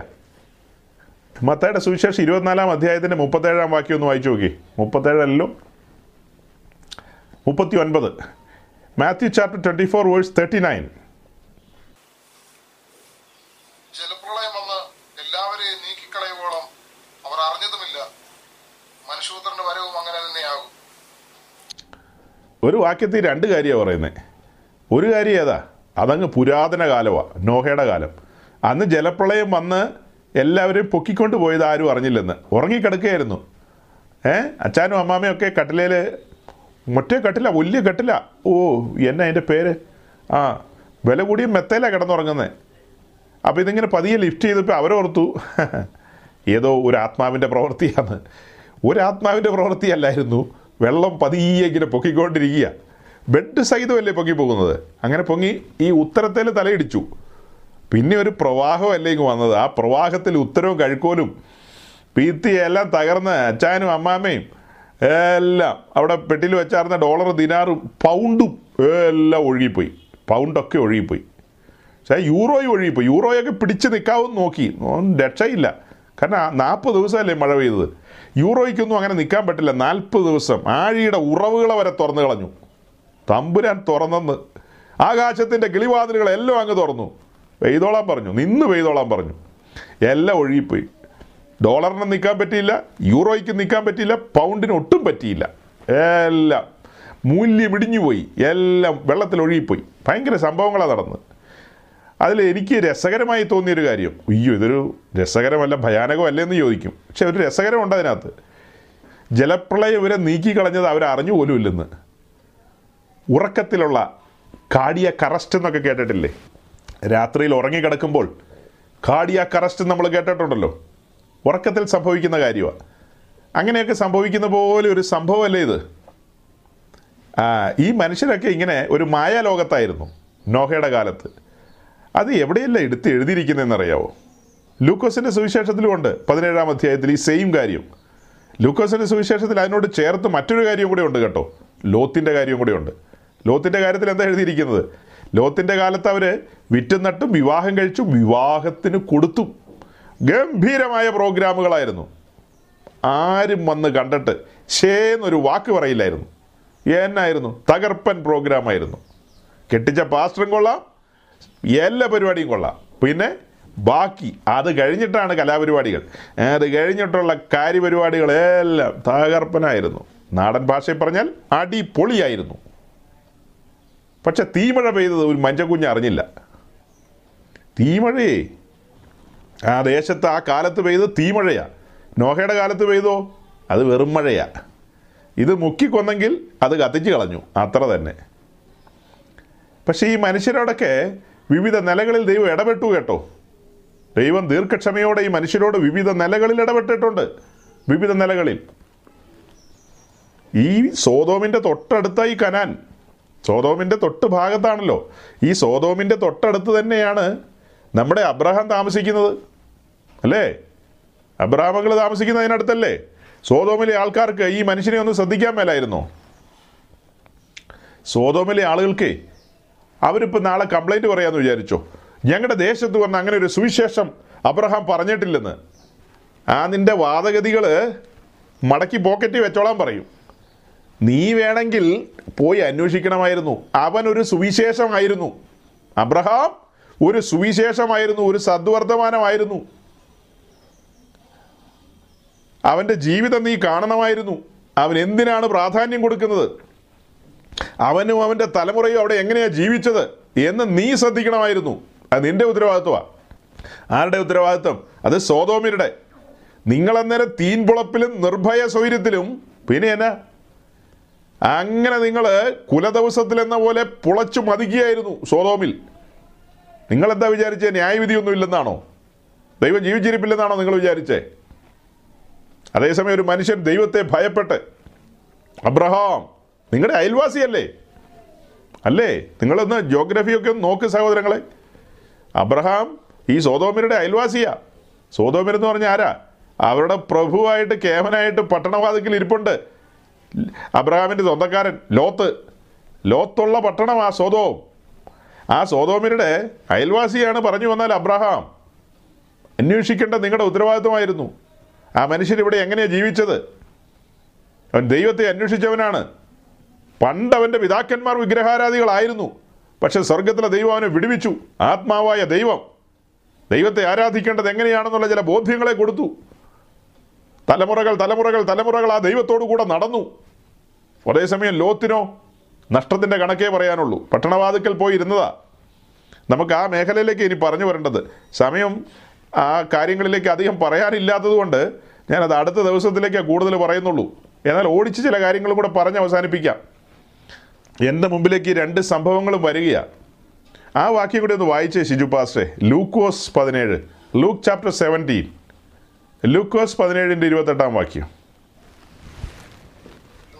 ലോത്തിന്റെ കാലത്ത് സംഭവിച്ചതുപോലെ തന്നെ അവർ തിന്നും കുടിച്ചും കൊണ്ട് വിറ്റും നട്ടും പണിതു പോന്നു. എന്നാൽ ലോത്ത് സ്വതം വിട്ട നാളിൽ ആകാശത്ത് നിന്ന് തീയും ഗന്ധകവും പെയ്ത് എല്ലാവരെയും മുടിച്ചു കളഞ്ഞു. വലഞ്ഞുപോയ നീതിമാനായ ലോത്ത് മാത്രം രക്ഷപ്പെട്ടു. പക്ഷെ തന്റെ തലമുറകളോ തന്റെ ഭാര്യ ഉപ്പുതൂണായിപ്പോയി. തന്റെ തലമുറകളോ തലമുറകളുടെ അവസ്ഥ എന്താ? അവർ ചരിത്രത്തിൽ ദൈവമായിട്ടുള്ള ബന്ധത്തിൽ സഞ്ചരിച്ചോ? അതേസമയം അബ്രഹാമിലേക്ക് നോക്കുക. തന്റെ തലമുറകൾ തലമുറ തലമുറ തലമുറ എത്ര പറയാനുണ്ട്? ആ തലമുറകളൊക്കെ ദൈവത്തിന്റെ വഴിയിൽ നടന്നില്ലേ? അതിൽ വേറെ കുഴപ്പങ്ങളുണ്ട്. അതിലേക്ക് നമ്മൾ പോകുന്നില്ല. ജനറൽ ആയിട്ടല്ലേ പറയുന്നത് അബ്രഹാമിന്റെ ആ തലമുറയിലേക്ക് നോക്കുമ്പോൾ അവർ ദൈവമായിട്ടുള്ള ബന്ധം നിലനിർത്തി. അതിൽ നിന്ന് അകന്നുപോയ ചരിത്രങ്ങളുണ്ട്. അത് വേറെ ടോപ്പിക്ക് അവർ ദൈവമായിട്ടുള്ള ബന്ധത്തിൽ തന്നെ തുടർന്നു. ഇതാണ് ചരിത്രം. ഞാൻ വളരെ ഭാരത്തോടെ ആ സഹോദരങ്ങളെ സംസാരിക്കുന്നത്. നിങ്ങൾക്ക് മനസ്സിലായി സംസാരിക്കാൻ തന്നെ ബുദ്ധിമുട്ടുണ്ടെന്ന്. എന്നിട്ടും സംസാരിച്ചു വരുമ്പോൾ എന്റെ ഉള്ളിലൊരു ഭാരമുണ്ട്. കാരണം ഈ സത്യവചനം അനേകർ ഗ്രഹിക്കുന്നില്ല. ദൈവത്തിന്റെ കാര്യപരിപാടികൾ തിരിച്ചറിയുന്നില്ല. തിരിച്ചറിയാതെ ലോകത്തിന്റെ പിറകെ സഞ്ചരിക്കുകയാണ് അനേകർ. ലോകത്തിന്റെ സ്നേഹിതരാകുകയാണ്. പച്ചയ്ക്ക് പച്ചയ്ക്ക് ഈ പുസ്തകത്തിൽ എഴുതി വച്ചിരിക്കുകയാണ്. വ്യഭിചാരിണികളായുള്ളവരെ ലോകസ്നേഹം ദൈവത്തോട് ശത്രുത്വമാകുന്നു. ഈ ലോകത്തെയും ലോകത്തിന്റെ കാലഗതികളെയും സ്നേഹിക്കാൻ പോകരുത്. ഈ ലോകത്തോട് അനുരൂപരാകരുതെന്നൊക്കെ ഈ പുസ്തകത്തിലുണ്ട്. അതൊക്കെ ഉണ്ടെങ്കിൽ പോലും മനുഷ്യർ അതിനോടെല്ലാം അങ്ങ് താതാത്മ്യം പ്രാപിച്ച് അതിന് കണ്ടെത്തുന്ന എക്സ്ക്യൂസ് എന്താണെന്നറിയാവോ? മെജോറിറ്റി അങ്ങനെ ചെയ്യുന്നുണ്ടെന്ന്. ഏത് മെജോറിറ്റി അവിശ്വാസികളുടെ ഇടയിലെ കാര്യമല്ല. വിശ്വാസികൾ എന്ന് പറയുന്നവരുടെ ഇടയിൽ മെജോറിറ്റി ഭൂരിപക്ഷം. ആ ഭൂരിപക്ഷം ഇങ്ങനെയൊക്കെയാണല്ലോ ചെയ്യുന്നത്. ഭൂരിപക്ഷത്തിന് വ്യവസ്ഥ അറിയണമെന്നില്ല. ഈ കൂട്ടത്തിൽ ഇരിക്കുന്നവർക്ക് എക്സ്ക്യൂസ് ഇല്ല കേട്ടോ. കാരണം ഇതിനകത്താണ് യോഷിയാവിനെ പരിചയപ്പെട്ടത്. ഈ കൂട്ടത്തിലെ ഈ ജനത്തിന് മുമ്പിലാണ് യോഷിയാവ് എന്ന് പറയുന്ന ഭക്തനായ യഹൂദ രാജാവിനെ നാം പരിചയപ്പെട്ടത്. തനിക്ക് മുമ്പും പിമ്പും യഹൂദയിൽ പല രാജാക്കന്മാരും ഉണ്ടായിരുന്നു. പക്ഷേ അവർക്കാർക്കും വെളിപ്പെട്ട് കിട്ടാത്ത വെളിപ്പാടുകൾ. ദൈവത്തിന്റെ പെസക യഹോവയുടെ പെസക. ആ പെസക എങ്ങനെ ആചരിക്കണം? കൂടാരപ്പെരുന്നാൾ എങ്ങനെ ആചരിക്കണം എന്നുള്ള കാര്യങ്ങൾ യോശിയാവിന് വെളിപ്പെട്ട് കിട്ടി. ശേഷൻ രാജാക്കന്മാർ എന്ത് ചെയ്തു എന്നല്ല യോശിയാവ് നോക്കിയത്. മറ്റുള്ളവർ എന്ത് ചെയ്തെന്നല്ല നോക്കിയത്. പ്രമാണം എന്തു പറയുന്നു?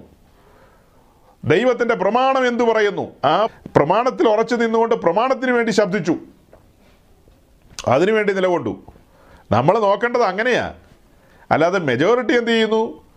മറ്റവരെന്ത് ചെയ്യുന്നു? അവരെന്ത് ചെയ്യുന്നു എന്നുള്ളതല്ല നമ്മൾ നോക്കേണ്ടത്. നോക്കണം. ഭൂരിപക്ഷം ആളുകൾ തണുത്തുറഞ്ഞ് കിടക്കുമ്പോൾ ഒരു നെഹമ്യാവിനെ ദൈവം എഴുന്നേൽപ്പിച്ചില്ലേ? നെഹമ്യാവിലൂടെ ദൈവം സംസാരിക്കുകയല്ലേ? ദൈവം ഇടപെടുകയല്ലേ? നെഹമ്യാവിന്റെ പുസ്തകത്തിലൂടെ ദൈവം നമ്മോടല്ലേ സംസാരിച്ചുകൊണ്ടിരിക്കുന്നത്? അപ്പോൾ സൗരങ്ങളിൽ നെഹമ്യാവിൽ നിന്ന് ഇടയ്ക്ക് നമ്മളൊന്ന് പുറത്തു പോയെങ്കിലും തിരിച്ചവിടെ തന്നെ വരിക. തിരിച്ച് നെഹമ്യാവിന്റെ പുസ്തകത്തിൽ വരിക. എന്നിട്ട് മൂന്നാം അധ്യായത്തിലേക്ക് വരികയാണ്. ഇന്ന് നമ്മൾ പൂർണമായും തുറക്കാനിരുന്ന അധ്യായമാണ് മൂന്നാം അധ്യായം. ഞാനൊരു പ്രോമിസ് നിങ്ങളോട് പറഞ്ഞിരുന്നു. നമുക്ക് മൂന്നാം അധ്യായം തുറക്കേണ്ടതുണ്ടെന്ന്. അത് പറഞ്ഞിട്ട് ഒരു മാസം കഴിഞ്ഞു. അതിനുശേഷം പല വഴികളിലൂടെ നമ്മൾ സഞ്ചരിച്ചു പോയി. പക്ഷെ മൂന്നാം അധ്യായം എന്റെ ഉള്ളിൽ കിടപ്പുണ്ടായിരുന്നു. മൂന്നാം അധ്യായത്തിൽ നിന്നും പല കാര്യങ്ങൾ പറയേണ്ടതുണ്ട്. ഗൗരവമായ ഗഹനമായ കാര്യങ്ങളുണ്ട് അതിനകത്ത്. മൂന്നാം അധ്യായത്തിലേക്ക് വരുമ്പോൾ യെരുശലേമിന്റെ മതിലുകളെ കുറിച്ചാണ് പറയുന്നത്. യെരുശലേമിന്റെ മതിലുകളെ കുറിച്ച് യെരുശലേമിന്റെ മതിലുകളെ കുറിച്ച് പറയുമ്പോൾ യെരുശലേം എന്ന് പറയുന്ന പട്ടണം യെരുശലേം എന്ന് പറയുന്ന വാക്കിന്റെ അർത്ഥം എന്താ? സമാധാനം. സമാധാനത്തിന്റെ പട്ടണം. ലോകത്തിൽ ഏറ്റവും കൂടുതൽ അസമാധാനവും യുദ്ധങ്ങളും നടന്നത് യെരുശലേമില്ല പേരന്വർത്ഥമായിട്ടില്ല. അതിന്റെ പേരന്വർത്ഥമാകാൻ പോകുന്നേ ഉള്ളൂ. കാരണം സമാധാന പ്രഭു തന്റെ തേജസ്സിന്റെ സിംഹാസനം യെരുശലേമിൽ വയ്ക്കും അതിനുശേഷം മാത്രമേ ആ പേര് അന്വർത്ഥമാകുകയുള്ളൂ. ഷാലേം എന്ന വാക്കിന്റെ അർത്ഥം അതിന് ശേഷം മാത്രമേ പ്രായോഗിക തലത്തിലേക്ക് വരികയുള്ളൂ. ഇപ്പോൾ ആളുകൾ അവിടെ ഇവിടെയൊക്കെ ഇരുന്നുകൊണ്ട് എരിശിലേമിന്റെ സമാധാനത്തിന് വേണ്ടി പ്രാർത്ഥിക്കുന്നുണ്ട്. വേറെ പണിയൊന്നുമില്ലേ? ഇപ്പം എരിശിലേമിന്റെ സമാധാനത്തിന് വേണ്ടി ഒന്നും പ്രാർത്ഥിച്ചിട്ട് കാര്യമില്ല. എരിശിലേം നിവാസികൾ രക്ഷിക്കപ്പെടാൻ പ്രാർത്ഥിക്കുക. എരിശിലേമിന്റെ സമാധാനത്തിന് വേണ്ടി പ്രാർത്ഥിക്കാൻ പറഞ്ഞത് പഴയ നിയമത്തിൽ പഴയ കാലത്താണ് ഇന്ന് എരിശിലേ നിവാസികൾ യേശുക്രിസ്തുവിന്റെ ക്രൂശ് വഴി രക്ഷിക്കപ്പെടണം. അവർ സമാധാന പ്രഭുവിനെ കൈക്കൊള്ളാതെ അവർക്ക് എങ്ങനെ സമാധാനം ഉണ്ടാവും? എറണാകുളത്ത് എം ജി റോഡിൽ ഒരു ഒരു ഒരു ചർച്ച ഉണ്ട് ആ ചർച്ചക്കാർക്ക് വേറൊരു പണിയില്ല. ആ ചർച്ചിലെ അന്തേവാസികൾ ഇതിനകത്തുണ്ടെങ്കിൽ അവർ കോപിക്കും എന്നോട്. അവരെന്നോട് കോപിച്ചിട്ട് അവരെന്നോട് കോപിച്ചിട്ട് വല്ല കാര്യമുണ്ടോ? അവർ പുറപ്പാടിന്റെ ആൾക്കാരാണ് പക്ഷെ പറഞ്ഞിട്ട് കാര്യമില്ല. എന്നാ ആൾക്കാരാന്ന് പറഞ്ഞിട്ടും കാര്യമില്ല. കാര്യം കാര്യമല്ലേ പറയുന്നത്? സമാധാന പ്രഭുവിനെ എരിശിലേ നിവാസികൾ കൈക്കൊള്ളാതെ എരിശിലേമിൽ എങ്ങനെ സമാധാനം ഉണ്ടാവും? നിങ്ങൾ അതിനുവേണ്ടി പ്രാർത്ഥിക്കുന്നേ. അല്ലാതെ എരിശിലേമിൽ യഹൂദന്മാർക്ക് സമ്പത്തുണ്ടാകാനും അവരെ ആരും നോക്കാതെയും തൊടാതെയും ഇരിക്കേണ്ടതിന് ഏ, അവരുടെ അയൺ റോഡോ മറ്റേ ആ സാധനത്തിന്റെ പേരും മറന്നുപോയല്ലോ. അയൺ റോഡോ അവരുടെ മറ്റേ സാധനങ്ങളൊക്കെ മിസൈലും തുപ്പാക്കിയൊക്കെ വെടിവെക്കുമ്പോൾ ഉണ്ടയൊക്കെ തെറിച്ച് പോകാൻ പാകത്തിനുള്ള പ്രാർത്ഥന പ്രാർത്ഥിച്ചുകൊണ്ടിരുന്നിട്ട് എന്നാ കാര്യം? നിങ്ങൾ ഏത് രാജ്യത്തിലാണ് ദൈവരാജ്യത്തിലാണോ അതോ വേറെ ഒരു രാജ്യത്തിലുമാണോ? ഇത്തരം ആൾക്കാരുടെ കൂട്ടത്തിൽ പോയിരുന്ന് കൈയടിക്കുന്ന ആൾക്കാരെയും സമ്മതിക്കണം. ഒരു ഫാഷനാണ് അമേരിക്കയിൽ നിന്ന് കിട്ടിയൊരു ഫാഷനാണ്. ആ ഫാഷൻ പിന്നെ വന്ന സ്ഥലങ്ങളിലൊന്നാണ് കൊച്ചി. കൊച്ചിയിലെ ഏത് പെന്തിക്കോസ്? ഏത് പെന്തിക്കോസും ഇല്ല. കൊച്ചിയിലെ ന്യൂ ജനറേഷൻ പെന്തിക്കോസ് ചർച്ചകളിലൊക്കെ വന്നാൽ അവിടെ ഒരു ഇസ്രായേലിന്റെ കൊടി വെച്ചിരിക്കുന്നതാണ്. അത് എന്നാ കാര്യത്തിനാന്ന് എനിക്കൊരു പിടിയും കിട്ടുന്നില്ല. ഇസ്രായേലിന്റെ കൊടി ഇസ്രായേൽ ഇവരുമായിട്ട് എന്നാ കാര്യം? ഈ വിജാതീയരായ ഇവർക്ക് ഇസ്രായേലിന്റെ കൊടിയായിട്ട് എന്നാ ബന്ധം? വല്ല കാര്യമുള്ള കാര്യമാണോ? ഈ ഇസ്രായേലിന് ഇന്ന് ചത്തു കഴിഞ്ഞാൽ നരകത്തിലേ പോകുള്ളൂ കാരണം എന്നാ? അവൻ യേശു ക്രിസ്തുവിനെ രക്ഷിതാവും കർത്താവുമായി സ്വീകരിക്കണം. അല്ലാതെ ഇന്ന് രക്ഷയ്ക്ക് വേറെ ഓപ്ഷൻ ഇല്ല. സഭ എടുക്കപ്പെട്ടതിന് ശേഷമാണെങ്കിൽ കാര്യപരിപാടി വേറെയാ. സഭ ഇവിടെ നിന്ന് മാറ്റപ്പെട്ടതിന് ശേഷമാണെങ്കിൽ യഹൂദനോടുള്ള ബന്ധത്തിൽ കാര്യപരിപാടി മാറി വരും. അതൊക്കെ വേറെ ടോപ്പിക്ക് ഇന്ന് യഹൂദൻ മറ്റേ നൂഡിൽസ് കഴിക്കാതിരിക്കണമെങ്കിൽ നൂഡിൽസേ നല്ല ചൂട് നൂഡിൽസ് കഴിക്കാതിരിക്കണമെങ്കിൽ യേശു ക്രിസ്തുവിനെ സ്വന്തം രക്ഷിതാവും കർത്താവുമായി സ്വീകരിക്കണം. അതല്ലാതെ വേറെ മാർഗമില്ല അപ്പോൾ പറഞ്ഞു വന്നത് സമാധാനത്തിന്റെ കാര്യമാണ് സമാധാന പ്രഭുവിനെ കൈക്കൊള്ളാതെ യെരുശലേമിൽ സമാധാനം വാഴാൻ പോകുന്നില്ല. യെരുശലേം എന്ന് പറയുന്നത് വളരെ പുരാതനമായൊരു പട്ടണമാണ്. നമുക്കതിന്റെ ചരിത്രത്തെക്കുറിച്ച് കൂടുതൽ അറിയില്ല അറിയാവുന്ന ചരിത്രം എന്ന് പറയുന്നത് അബ്രഹാം മുതലാണ്. അബ്രഹാമിന് മുമ്പുള്ള കാര്യങ്ങളെക്കുറിച്ച് അധികം നമുക്ക് ഗ്രാഹ്യമില്ല. അബ്രഹാം മുതൽ നമുക്ക് കിട്ടുന്ന ഒരു ഒരു രൂപരേഖ എന്ന് പറയുന്നത് അവിടുത്തെ രാജാവ് ശാലേം രാജാവ് മെൽക്കി സദേക്ക് അവിടെ മുതൽ കുറേ കാര്യങ്ങൾ നമുക്കറിയാം. അങ്ങനെ എങ്ങനെ കാലങ്ങളൊക്കെ കുറേ മുന്നോട്ട് പോയി കഴിഞ്ഞ് പിന്നീട് അതിന്റെ കേന്ദ്രഭാഗം സിയോൻ. ആ സിയോൻ എന്ന് പറയുന്ന ഭാഗം അത് യബൂസിയുടെ കയ്യിലാണ് ഇരിക്കുന്നത്. യബൂസിയുടെ പട്ടണമാണ് സിയോൻ എന്ന് പറയുന്നത്. ശൗലും അതിനു മുമ്പുള്ള ന്യായാധിപന്മാരും പിന്നെ പറഞ്ഞു വന്നാൽ യോശുവായൊക്കെ വിചാരിച്ചിട്ട് നടക്കാത്ത കാര്യം. സിയോൻ പിടിക്കാൻ പറ്റിയില്ല ആർക്കും. പക്ഷെ ദാവീദ് വന്നു. ദാവീദ് രംഗത്ത് വന്ന് സിയോൻ പിടിച്ചു. ഈ എരിശിലേം എന്ന് പറയുന്ന ആ നഗരത്തെക്കുറിച്ച് മൊത്തത്തിൽ പറഞ്ഞാൽ നാല് കുന്നുകൾ കൊണ്ട് ഇങ്ങനെ നിറഞ്ഞു നിൽക്കുന്ന ഒരു പട്ടണമാണ്. നാല് കുന്നുകൾ അവിടെ ഉണ്ട്. എരിശിലേമിന്റെ ചുറ്റും നാല് കുന്നുകളുണ്ടെന്ന് പറഞ്ഞല്ലോ. അതിലൊന്നിന്റെ പേര് സിയോൻ അടുത്തത് ബസാത്ത അടുത്തത് മോറിയ അടുത്ത് അക്ര. ഇങ്ങനെ ഈ നാല് കുന്നുകളിലാണ് ഈ കാര്യം ഇരിക്കുന്നത്. അതിൽ മോറിയ ആ മോറിയയിലാണ് അബ്രഹാം തന്റെ മകനായ ഇസഹാക്കിനെ യാഗം കഴിക്കാൻ കൊണ്ടുവന്നത്. അതിലെ ഒരു പർട്ടിക്കുലർ പ്ലേസ് ആ പ്ലേസിനെ ഓർണാന്റെ കളം എന്നും പറയും ഓർണാന്റെ കളം. അവിടെയാണ് ദാവീദ് യാഗം കഴിച്ചത്. അതേ സ്ഥലത്ത് അതായത് അബ്രഹാം ഇസഹാക്കിനെ യാഗം കഴിച്ച് അതേ സ്ഥലത്ത് ദാവീദ് പിന്നെ തെതിൽ യാഗം കഴിച്ചു. അതേ സ്ഥലത്ത് തന്നെയാണ് യെരുശലേമിലെ ദൈവാലയം പണിയുന്നത്. അതിന്റെ അന്തർമന്ദിരങ്ങൾ വരുന്നത് ആ സ്ഥലത്താണ് വരുന്നത്. അതേ സ്ഥലത്ത് തന്നെ. അപ്പോൾ അങ്ങനെ പണിയണമെന്നുണ്ടെങ്കിൽ ഈ സിയോനും ചുറ്റുപാടുമുള്ള കാര്യങ്ങളൊക്കെ യബൂസിയുടെ കയ്യിൽ കിടക്കുകയാണ്. യബൂസിയുടെ കൈ കിടക്കുകയാണ്. അത് ദാവീദിന്റെ കാലത്താണ് കൈക്കലാക്കിയത് അല്ലെങ്കിൽ യുദ്ധം ചെയ്ത് കീഴ്പ്പെടുത്തിയത്. ദാവീദിന്റെ കാലത്ത് കനാൻ കൈവശമാക്കിയെങ്കിലും അബ്രഹാമിനോട് വാക്ക് പറഞ്ഞ ആ ടെറിട്ടറി ഇതുവരെ ഇസ്രായേലിന് സ്വന്തമായിട്ടില്ല. അബ്രഹാമിനോട് വാക്ക് പറഞ്ഞില്ലേ? ഒരു സൈഡിൽ മെഡിറ്ററേനിയൻ സീയും മറു സൈഡിൽ നൈലും ഇങ്ങേ സൈഡിൽ യൂഫ്രട്ടീസും അങ്ങേ സൈഡിൽ ലെബനോനും ഈ ഈ പറയപ്പെട്ട ഈ അളവിലുള്ള ഒരു ഒരു പലസ്തീൻ അല്ലെങ്കിൽ ഒരു കനാൻ നാട് ഒരു ഇസ്രായേൽ രാഷ്ട്രം ഇതുവരെ സ്ഥാപിതമായിട്ടില്ല. അത് സ്ഥാപിതമാകുന്നത് യസക്കേലിന്റെ പുസ്തകം നാൽപ്പത്തേഴ് നാൽപ്പത്തിയെട്ട് അധ്യായത്തിലേക്ക് വരുമ്പോഴാണ് ലാൻഡ് ഡിവൈഡ് ചെയ്യുന്ന കാര്യമൊക്കെ നമ്മൾ കാണുന്നത്. അതായത് ആയിരം ആണ്ട് വാഴ്ചയ്ക്ക് മുമ്പ് ലാൻഡ് ഡിവൈഡ് ചെയ്യുന്ന കാര്യം അവിടെ കാണുന്നുണ്ട്. അങ്ങനെ ഈ പറയപ്പെട്ട നിലയിൽ അബ്രഹാമിന് വാക്ക് കൊടുത്ത നിലയിൽ ഇസ്രായേൽ രാഷ്ട്രം സ്ഥാപിതമാകും. അതിൽ രാജാതി രാജാവായ യേശു ക്രിസ്തു ഇരിക്കും. ദാവീദ് അവർക്ക് പ്രഭുവായി വരും. അങ്ങനെ ഓരോ ഗോത്രത്തിനും വേർതിരിച്ചു കൊടുക്കുന്ന ഭാഗങ്ങളൊക്കെ അവിടെ എഴുതിയിട്ടുണ്ട്. അപ്പോൾ ഇങ്ങനെയൊക്കെയാണ് ചരിത്രം. അങ്ങനെ ദാവീദിലൂടെ പിന്നീട് തന്റെ മകൻ ശലോമോനിലൂടെ ശലോമോന് ശേഷം തന്റെ മകൻ റഹബയാം അവിടെ വരുമ്പോൾ അദ്ദേഹത്തെ എനിക്ക് വിളിക്കാൻ ഇഷ്ടമുള്ളത് കുരുത്തക്കെട്ട രാജാവ് എന്നാണ് ഒന്നും തോന്നരുത്. ശലോമോന്റെ മകൻ രഹബയാമിനെ എനിക്ക് വിളിക്കാൻ തോന്നുന്നത് കുരുത്തക്കെട്ട രാജാവ് എന്നാണ് കാരണം അവന്റെ അപ്പൻ ശലോമോൻ അവന്റെ അപ്പൻ ദാവീദ്. ഈ ഇസ്രായേൽ എന്ന് പറയുന്ന ആ രാഷ്ട്രം ആ രാഷ്ട്രത്തെ അങ്ങനെ കെട്ടുറപ്പോടെ കൊണ്ടുപോകാനായിട്ട് അങ്ങനെ കെട്ടുറപ്പോടെ കൊണ്ടുപോകാനായിട്ട് ശലോമോന്റെ മകനായ റഹബായാമിന് കഴിഞ്ഞില്ല. മറു സൈഡിൽ ഒരു പ്രതിയോഗി എഴുന്നേറ്റു. എറോബയാം. എറോബയാം രാജ്യം രണ്ടായിട്ട് മുറിച്ച് പത്ത് ഗോത്രത്തെ അവൻ കൊണ്ടുപോയി രണ്ട് ഗോത്രത്തെ റഹബയാമിന്റെ കയ്യിലും വെച്ചു. അത്രേ ഉള്ളൂ. അങ്ങനെ ഇസ്രായേൽ രാഷ്ട്രം രണ്ടായിട്ട് മുറിഞ്ഞു പോകാൻ കാരണമായി തീർന്നത് പറയുമ്പോൾ ഒന്ന് രണ്ട് വാക്കുകൾ വായിൽ വരുന്നുണ്ട്. അതായത് എല്ലാ കാലത്തും അങ്ങനെയൊക്കെ തന്നെയാണ് എല്ലാ കാലത്തും. ചില അപ്പന്മാർ നല്ല നിലയിൽ കാര്യങ്ങളെ മുന്നോട്ട് കൊണ്ടുപോകും. അവരുടെ മക്കളുടെ കാലം വരുമ്പോഴത്തേക്കും എല്ലാം മുറിക്കും. രണ്ടായിട്ടോ പത്തായിട്ടോ പത്തായിട്ടൊക്കെ കീറി കളയുന്നത്. അല്ലേ? ഈ രാഷ്ട്രത്തെ പത്ത് കഷ്ണമായിട്ടാണ് കീറി മുറിച്ചത്. അപ്പന്മാരുടെ കാലത്ത് ഒരു ഐക്യതയോടെ എല്ലാ കാര്യങ്ങളും കൊണ്ടുപോയി. അതല്ലേ രഹബയാൻ പറയുന്നത്? ഇങ്ങനെയായി വെളിപ്പാടുകൾ പറയുന്ന സഹോദരങ്ങളെ. കാലഘട്ടവുമായിട്ട് ചേർത്ത് വെച്ച് നമ്മൾ ഓരോന്ന് പറഞ്ഞു പോവുകയാണ് കാണുന്ന കാഴ്ചകളും കേൾക്കുന്ന കേൾവികളും ഒക്കെ വെച്ചിട്ടാണ് പറയുന്നത്. ഐക്യ ഇസ്രായേൽ അങ്ങനെ മുന്നോട്ട് പോയതാണ്. പക്ഷെ ശലോമോന് ശേഷം രഹബയാം വന്നപ്പോൾ അദ്ദേഹം അവിടുത്തെ രാജപ്രമുഖരുണ്ട്. അതായത് ശലോമോന് ബുദ്ധി ഉപദേശിച്ചു കൊടുത്ത ആളുകളുണ്ട്. അവരെയെല്ലാം പാടെ മാറ്റിക്കളഞ്ഞിട്ട് വേറെ ഏതോ യോയോ പിള്ളേരെ യോയോ പിള്ളേര് ഏതോ യോയോ പിള്ളേരെയൊക്കെ ഉപദേഷ്ടാക്കന്മാരായിട്ട് വെച്ചു. അവർ പറയുന്ന വിവരക്കേടുകളെല്ലാം ചെയ്തു. അപ്പോൾ അവിടുത്തെ സീനിയർ മോസ്റ്റ് ആൾക്കാർ പറഞ്ഞു ഇങ്ങനെയൊന്നും അല്ല ഇത് ചെയ്യേണ്ടത്. രാജ്യം ഇങ്ങനെയല്ല കൊണ്ടുപോകേണ്ടതെന്ന് പറഞ്ഞു. വയോധികർ പ്രായമുള്ളവർ അനുഭവ സമ്പത്തുള്ളവർ അപ്പോൾ രഹവയാൻ പറയുകയാണ് ഇപ്പോൾ ഉള്ളതിന്റെ ഇരട്ടി ഭാരം ഞാൻ നിങ്ങളുടെ മുതുകത്ത് വെക്കൂന്ന്. എന്നാ അഹങ്കാരമാ? കുറച്ച് ശാന്തതയൊക്കെ വേണ്ടേ? സൗമ്യതയൊക്കെ വേണ്ടേ? അങ്ങനെയൊക്കെയാണോ വർത്തമാനം പറയേണ്ടത്? രക്ഷിക്കപ്പെട്ട് സ്നാനപ്പെട്ട് അഭിഷേകത്തിലൊക്കെ വന്ന പാർട്ടികളല്ലേ? ഇങ്ങനെയൊക്കെയാണോ പറയേണ്ടത്? പക്ഷെ ചില സമയത്ത് അങ്ങനെയൊക്കെയാണ് പറയുന്നത്. പല രഹവയാമാരും ഇങ്ങനെയൊക്കെയാണ് വർത്തമാനം പറയുന്നത്. പറഞ്ഞപ്പോൾ അങ്ങ് പറഞ്ഞു പോയതാണേ. വിട്ടേക്കാം. അപ്പോൾ അങ്ങനെ സഹോദരങ്ങളെ കാലങ്ങളിങ്ങനെ ഒത്തിരി മുന്നോട്ട് പോയി. രണ്ട് രാജ്യങ്ങളായി തീർന്നു. വടക്കേ ദേശമെന്നും തെക്കേ ദേശമെന്നും കാലങ്ങൾ മുൻപോട്ട് പോയി. വടക്കേ ദേശത്തെ ആദ്യം അശൂർ പ്രവാസത്തിലേക്ക് പിടിച്ചുകൊണ്ട് പോയി. പിന്നത്തേതിൽ തെക്കേ ദേശത്തെ നെബുക്കുദ്നേസറിന്റെ നേതൃത്വത്തിൽ അതായത് ബാബേൽ രാജാവ് ഇവരെയും പ്രവാസത്തിലേക്ക് കൊണ്ടുപോയി. അതിന്റെ പ്രവാസ ചരിത്രത്തിലേക്ക് നമ്മൾ നോക്കുമ്പോൾ നെബുക്കുദിനേശ്വർ ആദ്യമായിട്ട് കടന്നു വന്ന് ഇവരെ ഉപരോധിക്കുന്നത് ബി സി അറുന്നൂറ്റി ആറിലാണ് ചിന്തിക്കണം. ബി സി അറുന്നൂറ്റി ആറ് അത് കഴിഞ്ഞ് വീണ്ടും ഒരു ആക്രമണം കൂടെ വന്നു. അത് ബി സി അഞ്ഞൂറ്റി തൊണ്ണൂറ്റേഴിലാണ് അത് കഴിഞ്ഞിട്ട് ബി സി അഞ്ഞൂറ്റി എൺപത്തിയാറിൽ സമ്പൂർണ പ്രവാസം.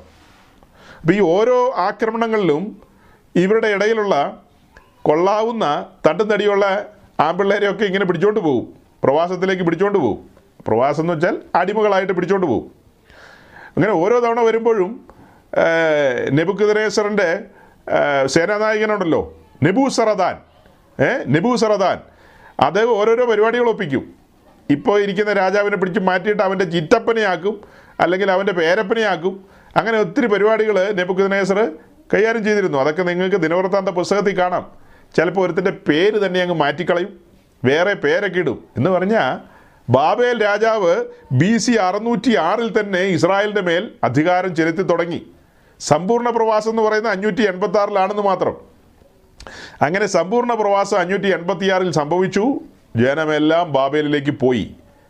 അതിനെക്കുറിച്ചാണ് കഴിഞ്ഞ കുറേ ആഴ്ചകൾ നമ്മൾ നെഹമ്യാവിന്റെ പുസ്തകം പഠിച്ചപ്പോൾ പറഞ്ഞുകൊണ്ടിരുന്നത്. അങ്ങനെ പ്രവാസത്തിൽ കിടന്ന കാലങ്ങളും അതിന്റെ ഒത്തിരി കാര്യങ്ങൾ നമ്മൾ പറഞ്ഞു.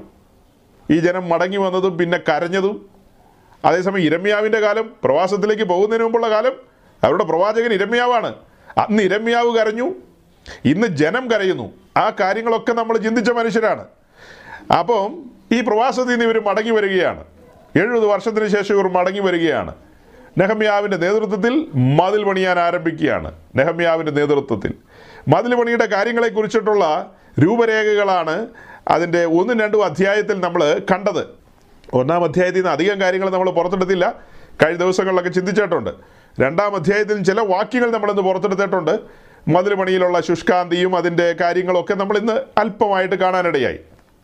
ഇനി എന്റെ ഒരു ചോദ്യം. ഈ മൂന്നാം അധ്യായത്തിലേക്ക് വരുമ്പോൾ നെഹമ്യാവ് മതിൽ പണി ആരംഭിക്കുകയാണല്ലോ. അപ്പോൾ അതിലെ ഓരോ വാതിലുകളെക്കുറിച്ചും ഡീറ്റെയിൽ ആയിട്ട് പറയാനുണ്ട്. അതുകൊണ്ടാണ് കുറച്ച് സമയം പോയി കഴിഞ്ഞപ്പോൾ എനിക്ക് മനസ്സിലായി. സമയം ഒത്തിരി മുന്നോട്ട് പോയി. ഇനി പന്ത്രണ്ട് വാതിലുകളെ കുറിച്ച് പറയാൻ പോയിട്ട് ഒരു വാതിലിനെ കുറിച്ച് പറയാൻ പോലും സാവകാശം കിട്ടില്ലെന്നുള്ളതുകൊണ്ടാണ് ഞാൻ പതിയെ ഇങ്ങനെ ഇവിടെ അങ്ങ് അവസാനിപ്പിക്കാൻ തുടങ്ങുന്നത്. ഏതായാലും നമുക്ക് അടുത്ത ആഴ്ച ഈ വാതിലുകളെ കുറിച്ച് ചിന്തിക്കാം. നമ്മുടെ കർത്താവ് വരാൻ താമസിച്ചാലാകട്ടോ. കാഹളത്തിനിക്കാൻ കാലമായി. നമ്മുടെ കർത്താവിന്റെ കാലച്ച ഏറ്റവും സമീപത്താണ്. അടുത്ത ആഴ്ച ഏത് വാതിലിനെ കുറിച്ച് പറയാനാ? ഒന്നും സാധിക്കുമെന്ന് എനിക്കറിയില്ല. അതെയോ? ഈ പറയാന്ന് പറഞ്ഞ് എന്നെ തിരിച്ചു വിളിച്ചാൽ അതും നടക്കില്ല. അപ്പോൾ നമ്മുടെ കർത്താവ് അനുവദിച്ചാൽ അവിടുന്ന് സാഹചര്യം തന്നു കഴിഞ്ഞാൽ നമുക്ക് ഈ കാര്യങ്ങളെക്കുറിച്ച് അടുത്ത ആഴ്ച ചിന്തിക്കാം. ഒരു ചോദ്യം നിങ്ങളുടെ മുമ്പിൽ ഞാൻ വെക്കുകയാണ്.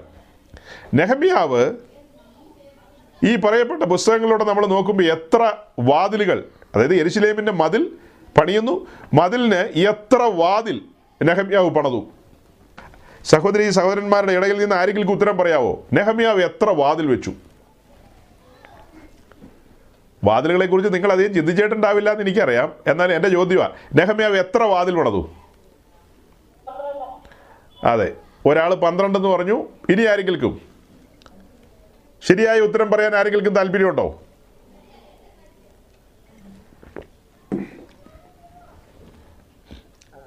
ഒരാൾ മാത്രമുള്ള ഇവിടെ. ഇനി ആ മൂന്നാം അധ്യായം മുഴുവൻ വായിച്ച് നിങ്ങൾ ഇപ്പൊ തല കുത്തി നിന്നാൽ കിട്ടില്ല കേട്ടോ. എണ്ണി എടുക്കാൻ പാടാ. വിരലിൽ കൊള്ളില്ല. അതിന്റെ എഴുത്തും അങ്ങനെയാ. അത് ഒരു വൃഥാ അധ്വാനമാണ്. ഇപ്പം അതിനെ ശ്രമിക്കല്ലേ? കണ്ണും വേദന എടുക്കും. ആ പണിക്ക് ഇപ്പൊ പോകണ്ട ചോദ്യത്തിന് മറുപടി പറഞ്ഞാൽ മതി. സഹോദരിമാരെ സഹോദരന്മാരെ ഒരു സഹോദരി പറഞ്ഞു കുറഞ്ഞ പക്ഷം ഒരു സഹോദരനെങ്കിലും പറഞ്ഞില്ലെങ്കിൽ മഹാനാണക്കേട്. ഇപ്പം എണ്ണിക്കൊണ്ടിരിക്കുക ആളുകൾ ഞാൻ പറഞ്ഞു എണ്ണുന്നത് ശരിയല്ല അത് മര്യാദയല്ല. നിങ്ങളിപ്പോൾ എണ്ണാൻ ബ്ലൈൻഡ് ആയിട്ട് പറ. അങ്ങനെയല്ലേ നമുക്ക് ഈ പരീക്ഷയിൽ നിങ്ങൾക്ക് എന്തറിയാമെന്ന് എനിക്കൊന്ന് അറിയണ്ടേ? മാർപ്പാപ്പയുടെ കീഴിലിരിക്കുന്ന ആൾക്കും പറയാം. മാർപ്പാപ്പയുടെ അയൽവാസിക്കും പറയാമെന്ന് അങ്ങനെ പറയാം അല്ലേ? മാർപ്പാപ്പയുടെ അയൽവാസിക്കും പറയാം. പുരുഷ പ്രജകളെ എനിക്ക് നാണക്കേടാകല്ലേ? എന്നെ നാണം കെടുത്തല്ലേ? ഈ വിഷയങ്ങൾ ഇതിനു മുമ്പ് കേട്ടിട്ടില്ലേ സഹോദരങ്ങളെ? ഈ മതിലിനെ കുറിച്ചൊന്നും നിങ്ങളുടെ പാസ്റ്റർമാരൊന്നും പ്രസംഗിച്ചിട്ടില്ലേ? ഇല്ല ജെയിംസ് റാന്നിയിൽ ഇങ്ങനത്തെ പ്രസംഗം കേട്ടിട്ടില്ലേ? യു കെയിൽ ഇങ്ങനത്തെ പ്രസംഗമൊന്നും കേട്ടിട്ടില്ലേ? ഞാൻ നേരത്തെയൊക്കെ ഇങ്ങനെ ഇടയ്ക്കിടയ്ക്ക് പറയുമായിരുന്നു എരിശിലേമിന്റെ മതിലും അതിലെ പന്ത്രണ്ട് വാതിലുകൾ എന്നൊക്കെ. അത് കേട്ടിട്ടാണ് നെഹമ്യാവ് എത്ര വാതിൽ പടന്നു എന്ന് ചോദിച്ചപ്പോൾ ഒരു സഹോദരി ഒരു സഹോദരനൊക്കെ പറഞ്ഞ പന്ത്രണ്ട് വാതിലിന് അങ്ങനെയല്ല നെഹമ്യാവ് പത്ത് വാതിലേ പണിതിട്ടുള്ളൂ. പിന്നെ രണ്ട് വാതിലിനെ കുറിച്ച് നെഹമ്യാവിന്റെ പുസ്തകത്തിലില്ല അത് രാജാക്കന്മാരുടെ പുസ്തകത്തിലാണ്. അത് മുൻകാലത്ത് പണിയപ്പെട്ട വാതിലുകൾ തന്നെയാണ് ആ രണ്ട് വാതിലുകൾ. ഒന്ന് എഫ്രൈം വാതിലും ഒന്ന് കോർണർ ഗേറ്റ് അഥവാ കോൺപടി വാതിൽ. അപ്പോൾ ആ വാതിലുകളുടെ ഡീറ്റെയിൽസിലേക്ക് നമുക്ക് പിന്നെ പോകാം. ഇപ്പോൾ എനിക്ക് റിക്വസ്റ്റ് ഇത്രയേ ഉള്ളൂ. മൂന്നാം അധ്യായം തറവായി വായിച്ചുകൊണ്ട് വരിക നെക്സ്റ്റ് വീക്കിൽ അടുത്ത ആഴ്ച നമ്മൾ ഒരുമിച്ച് കൂടുമ്പോൾ മൂന്നാം അധ്യായം തറവായി വായിച്ചുകൊണ്ട് വരിക. അങ്ങനെ ചുമ്മാ വായിച്ചാൽ പോരാ. ഇതിങ്ങനെ വായിച്ചുകൊണ്ടിരിക്കുമ്പോൾ തന്നെ അതിൽ നിന്ന് വെളിപ്പാടുകളോ കാര്യങ്ങളോ ഒക്കെ കിട്ടുന്നുണ്ടെങ്കിൽ നേരത്തെ കാലത്തെയൊക്കെ എന്നെ അറിയിക്കുക.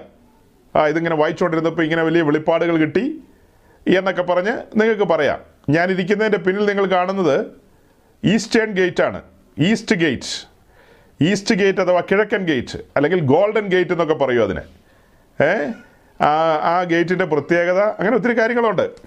ആ കാര്യങ്ങളെക്കുറിച്ചൊക്കെ നമുക്ക് വരും ദിവസങ്ങളിൽ ചിന്തിക്കാം. അപ്പോൾ ഒരു വാക്യോടെ വായിച്ച് നമുക്ക് നിർത്താം. നെഹമയാവിന്റെ പുസ്തകം ആറാം അധ്യായത്തിന്റെ മൂന്നാമത്തെ വാക്യം. Nehemiah chapter six verse three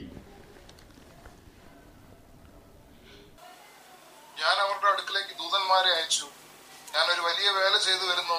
എനിക്ക് അങ്ങോട്ട് വരുവാൻ കഴിയില്ല ഞാൻ വേല പെട്ട് നിങ്ങളുടെ അടുക്കൽ വരുന്നതിനാൽ അതിന് മിനക്കേട് വരുത്തുന്നത് എന്തിനെന്ന് പറയിച്ചു. അതായത് ഇസ്രായേലിന്റെ ശത്രുക്കളായ സൻബല്ലത്തും തോബിയാവും പിന്നെ കുറേ അരാബ്യരും ഒക്കെ ചേർന്ന് ഈ പണിയിൽ ഏർപ്പെട്ടിരിക്കുന്ന നെഹമ്യാവിനെ വിളിക്കുകയാണ്. നമുക്കൊരു ചായ സൽക്കാരം നടത്താം. ഇങ്ങോട്ടൊന്ന് വാ. കുറച്ച് കൂടിയാലോചനകളൊക്കെ നടത്താമെന്ന്. അപ്പോൾ നെഹമ്യാവ് പറയുന്ന കാര്യമാണിത്. ഞാനൊരു വലിയ വേല ചെയ്തു വരുന്നു. ഇപ്പം ഷിജിപ്പാസ്റ്റർ വായിച്ചത് സ്പീഡിലാണെന്ന് നിങ്ങൾ കണ്ടു. വാക്യം വായിക്കാൻ പറഞ്ഞാൽ അങ്ങനെ വായിക്കാൻ പറ്റുള്ളൂ. പക്ഷെ ഞാനോ നിങ്ങളോട് പറയുന്നു ഒറ്റ ലൈൻ വായിക്കുകയാണ്. ഞാനൊരു വലിയ വേല ചെയ്തു വരുന്നു. തൊണ്ണൂറ് ശതമാനം പാസ്റ്റേഴ്സിനും ഈ കാര്യത്തിൽ ഒരു ബോധമില്ല അവർ എന്നാ പണിയാണ് ചെയ്യുന്നതെന്ന് അവർക്ക് ഒരു ബോധമില്ല അവർക്ക് ആകെ അറിയാവുന്ന ഞായറാഴ്ച വന്ന് പായിടുക പ്രാർത്ഥിച്ച് സഭായോഗം ആരംഭിക്കുക. പിന്നെ രണ്ട് പാട്ട് പാടുക ഒന്ന് എഴുന്നേപ്പിച്ച് നിർത്തി ഒന്ന് ഇരുത്തിയും അങ്ങനെയൊക്കെ. പിന്നെ അപ്പുറത്തുനിന്ന് ഇപ്പുറത്തുനിന്ന് രണ്ടുപേരെ കൊണ്ട് പ്രാർത്ഥിപ്പിക്കുക.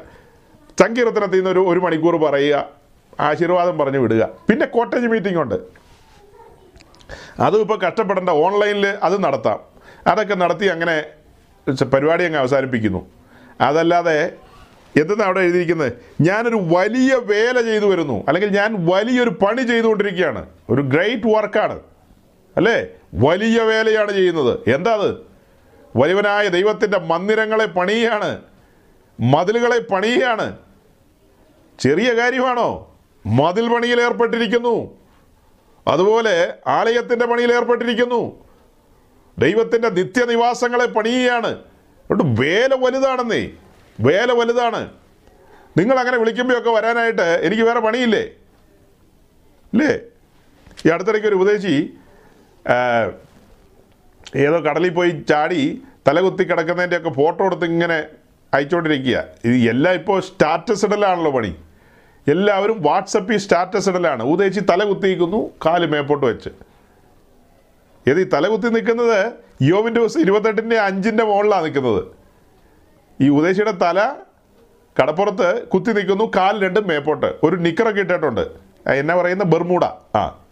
ബർമൂഡ ട്രയാങ്കിൾ അല്ല. ഇത് വെറും ബെർമൂട അങ്ങനെ ഇട്ട് പുള്ളി ഇങ്ങനെ നിൽക്കുന്നു. ആ രണ്ട് ഫോട്ടോ എടുക്കുന്നു മക്കളോ മരുമക്കളോ ആരെങ്കിലും സ്വന്തക്കാരൊക്കെ ആയിരിക്കും. അങ്ങനെയൊക്കെ ഫോട്ടോ എടുത്ത് അയക്കുന്നു ഈ തല കുത്തി എവിടെ വെച്ചിരിക്കുന്നതെന്നാ പറഞ്ഞ്? ഇയോബ് ഇരുപത്തെട്ടിന്റെ അഞ്ച്. അതെന്നാ ഷിജു പാസ് ഇയോബ് ഇരുപത്തെട്ടിന്റെ അഞ്ച്?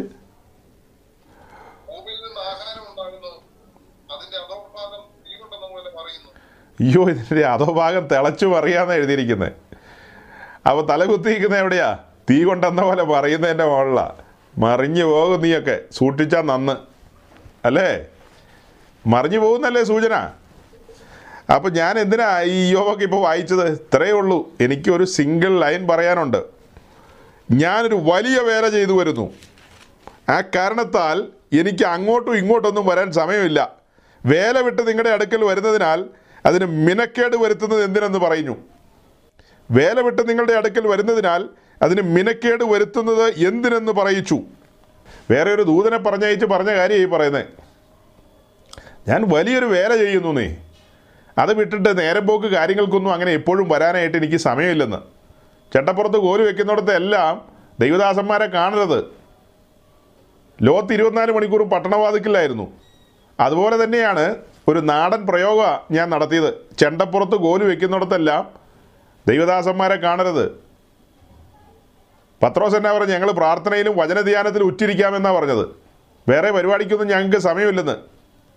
അപ്പോൾ എന്റർടൈൻമെന്റ് ഒന്നും വേണ്ടേ? എന്ത് എന്റർടൈൻമെന്റ് ഈ പത്രോസും പൗലോസൊക്കെ എന്ത് എന്റർടൈൻമെന്റിന് പോയി എന്നാണ് നിങ്ങൾ പറയുന്നത്? ഏ? അവരെ എനിക്കറിയില്ല. അങ്ങനെ എന്തെങ്കിലുമൊക്കെ ഉണ്ടെങ്കിൽ നിങ്ങൾ പൊക്കോ. വേല ചെറുതാണെങ്കിലും പൊക്കോ. വേല വലിയതാണെന്നേ മതിലിടിഞ്ഞു കിടക്കുക. താങ്കൾക്ക് അതിൽ ഭാരമില്ലേ? താങ്കൾക്ക് അതിൽ ഭാരമില്ലേ? പല മേഖലകൾ ഇടിഞ്ഞു കിടക്കുകയാണ്. അതൊക്കെ പണത് അറ്റകുറ്റം തീർക്കേണ്ടതുണ്ട്. അങ്ങനെ വലിയൊരു ഉത്തരവാദിത്വം നമ്മുടെ ചുമലിലിരിക്കുമ്പോൾ ശേഷം മനുഷ്യരെ പോലെ നമുക്ക് ആക്ട് ചെയ്യാൻ പറ്റില്ലെന്നേ. ശേഷം മനുഷ്യരെ പോലെ നമുക്ക് കഴിയില്ല. ഈ ഭാരം ഞാൻ എന്റെ കൂട്ടു സഹോദരങ്ങളോട് പങ്കുവെക്കുകയാണ്. കൂട്ടു സഹോദരങ്ങളോട് പങ്കുവെക്കുകയാണ്. ദൈവം നമുക്ക് അനുകൂലം അവന്റെ കരം നമുക്ക് അനുകൂലം. നാം എഴുന്നേറ്റ് പണിയുക. വേല വലിയതാണ് എഴുന്നേറ്റ് പണിയുക. നമുക്ക് ലഭിക്കപ്പെട്ട അളവിനാൽ പർവതത്തിലെ മാതൃക പ്രകാരം പണിയുക സ്വർഗം നമുക്ക് തുണ നിൽക്കും. ഇന്ന് ന്യൂസിലാൻഡിലെ സഭയോടുള്ള ബന്ധത്തിൽ ഒരു ദൂതായിട്ട് സഭ ഏറ്റെടുക്കണം. വേല വലുതാണ്. വേല വലുതാണ്. ആ വലിയ വേല തിരിച്ചറിഞ്ഞുകൊണ്ട് പുതിയ ആരംഭങ്ങളെ സ്വർഗത്തിലെ ദൈവം തുറന്നു തരുമ്പോൾ ആ ആരംഭങ്ങൾക്കനുസരിച്ച് ദൈവത്തിന്റെ കരം അനുകൂലമായിരിക്കുകയാണ്. അതുകൊണ്ട് എഴുന്നേറ്റ് പണിയുക. ഒരു സൻബല്ലത്തിനെയും തോബിയാവിനെയും നോക്കേണ്ട ആവശ്യമില്ല. ദൈവസന്നിധിയിൽ ദൈവം അനുകൂലമാണ്. വേല മുന്നോട്ട് പോട്ടെ. ആത്മാക്കൾ പിടിപ്പിക്കപ്പെടട്ടെ ജനം സത്യത്തിലേക്ക് വരട്ടെ. കാഹളത്തിന് കാതോർത്ത് ഒരു കൂട്ടം കാട്ടുപ്രാക്കൾ. ഏ? കാട്ടുപ്രാക്കൾ. ന്യൂസിലാൻഡിന്റെ മണിൽ നിന്ന് പറക്കാൻ തയ്യാറാകട്ടെ. നമുക്ക് കാത്തിരിക്കാം. ദൈവത്തിന്റെ പരിശുദ്ധാത്മാവിന്റെ പ്രവൃത്തിക്ക് വേണ്ടി. കടന്നു വന്ന എല്ലാ സഹോദരങ്ങളെയും ദൈവാത്മാവ് നയിക്കട്ടെ. വിശേഷാൽ പ്രിയ ബേബിച്ചായനെ ഓർത്ത് സ്തോത്രം ചെയ്യുന്നു. ദൈവം തന്റെ ദാസനെ സൗഖ്യത്തോടെ ബലത്തോടെ ഭവനത്തിലേക്ക് കൊണ്ടുവരുവാനും വരും ദിവസങ്ങളിൽ ഒരുമിച്ച് കൂട്ടായ്മ ആചരിക്കുവാനും സ്വർഗത്തിലെ ദൈവം സഹായിക്കട്ടെ എന്ന് പ്രാർത്ഥിച്ചുകൊണ്ട് ആശംസിച്ചുകൊണ്ട് ഞാൻ എന്റെ വാക്കുകളെ ചുരുക്കുന്നു. ദൈവം എല്ലാവരെയും അനുഗ്രഹിക്കട്ടെ.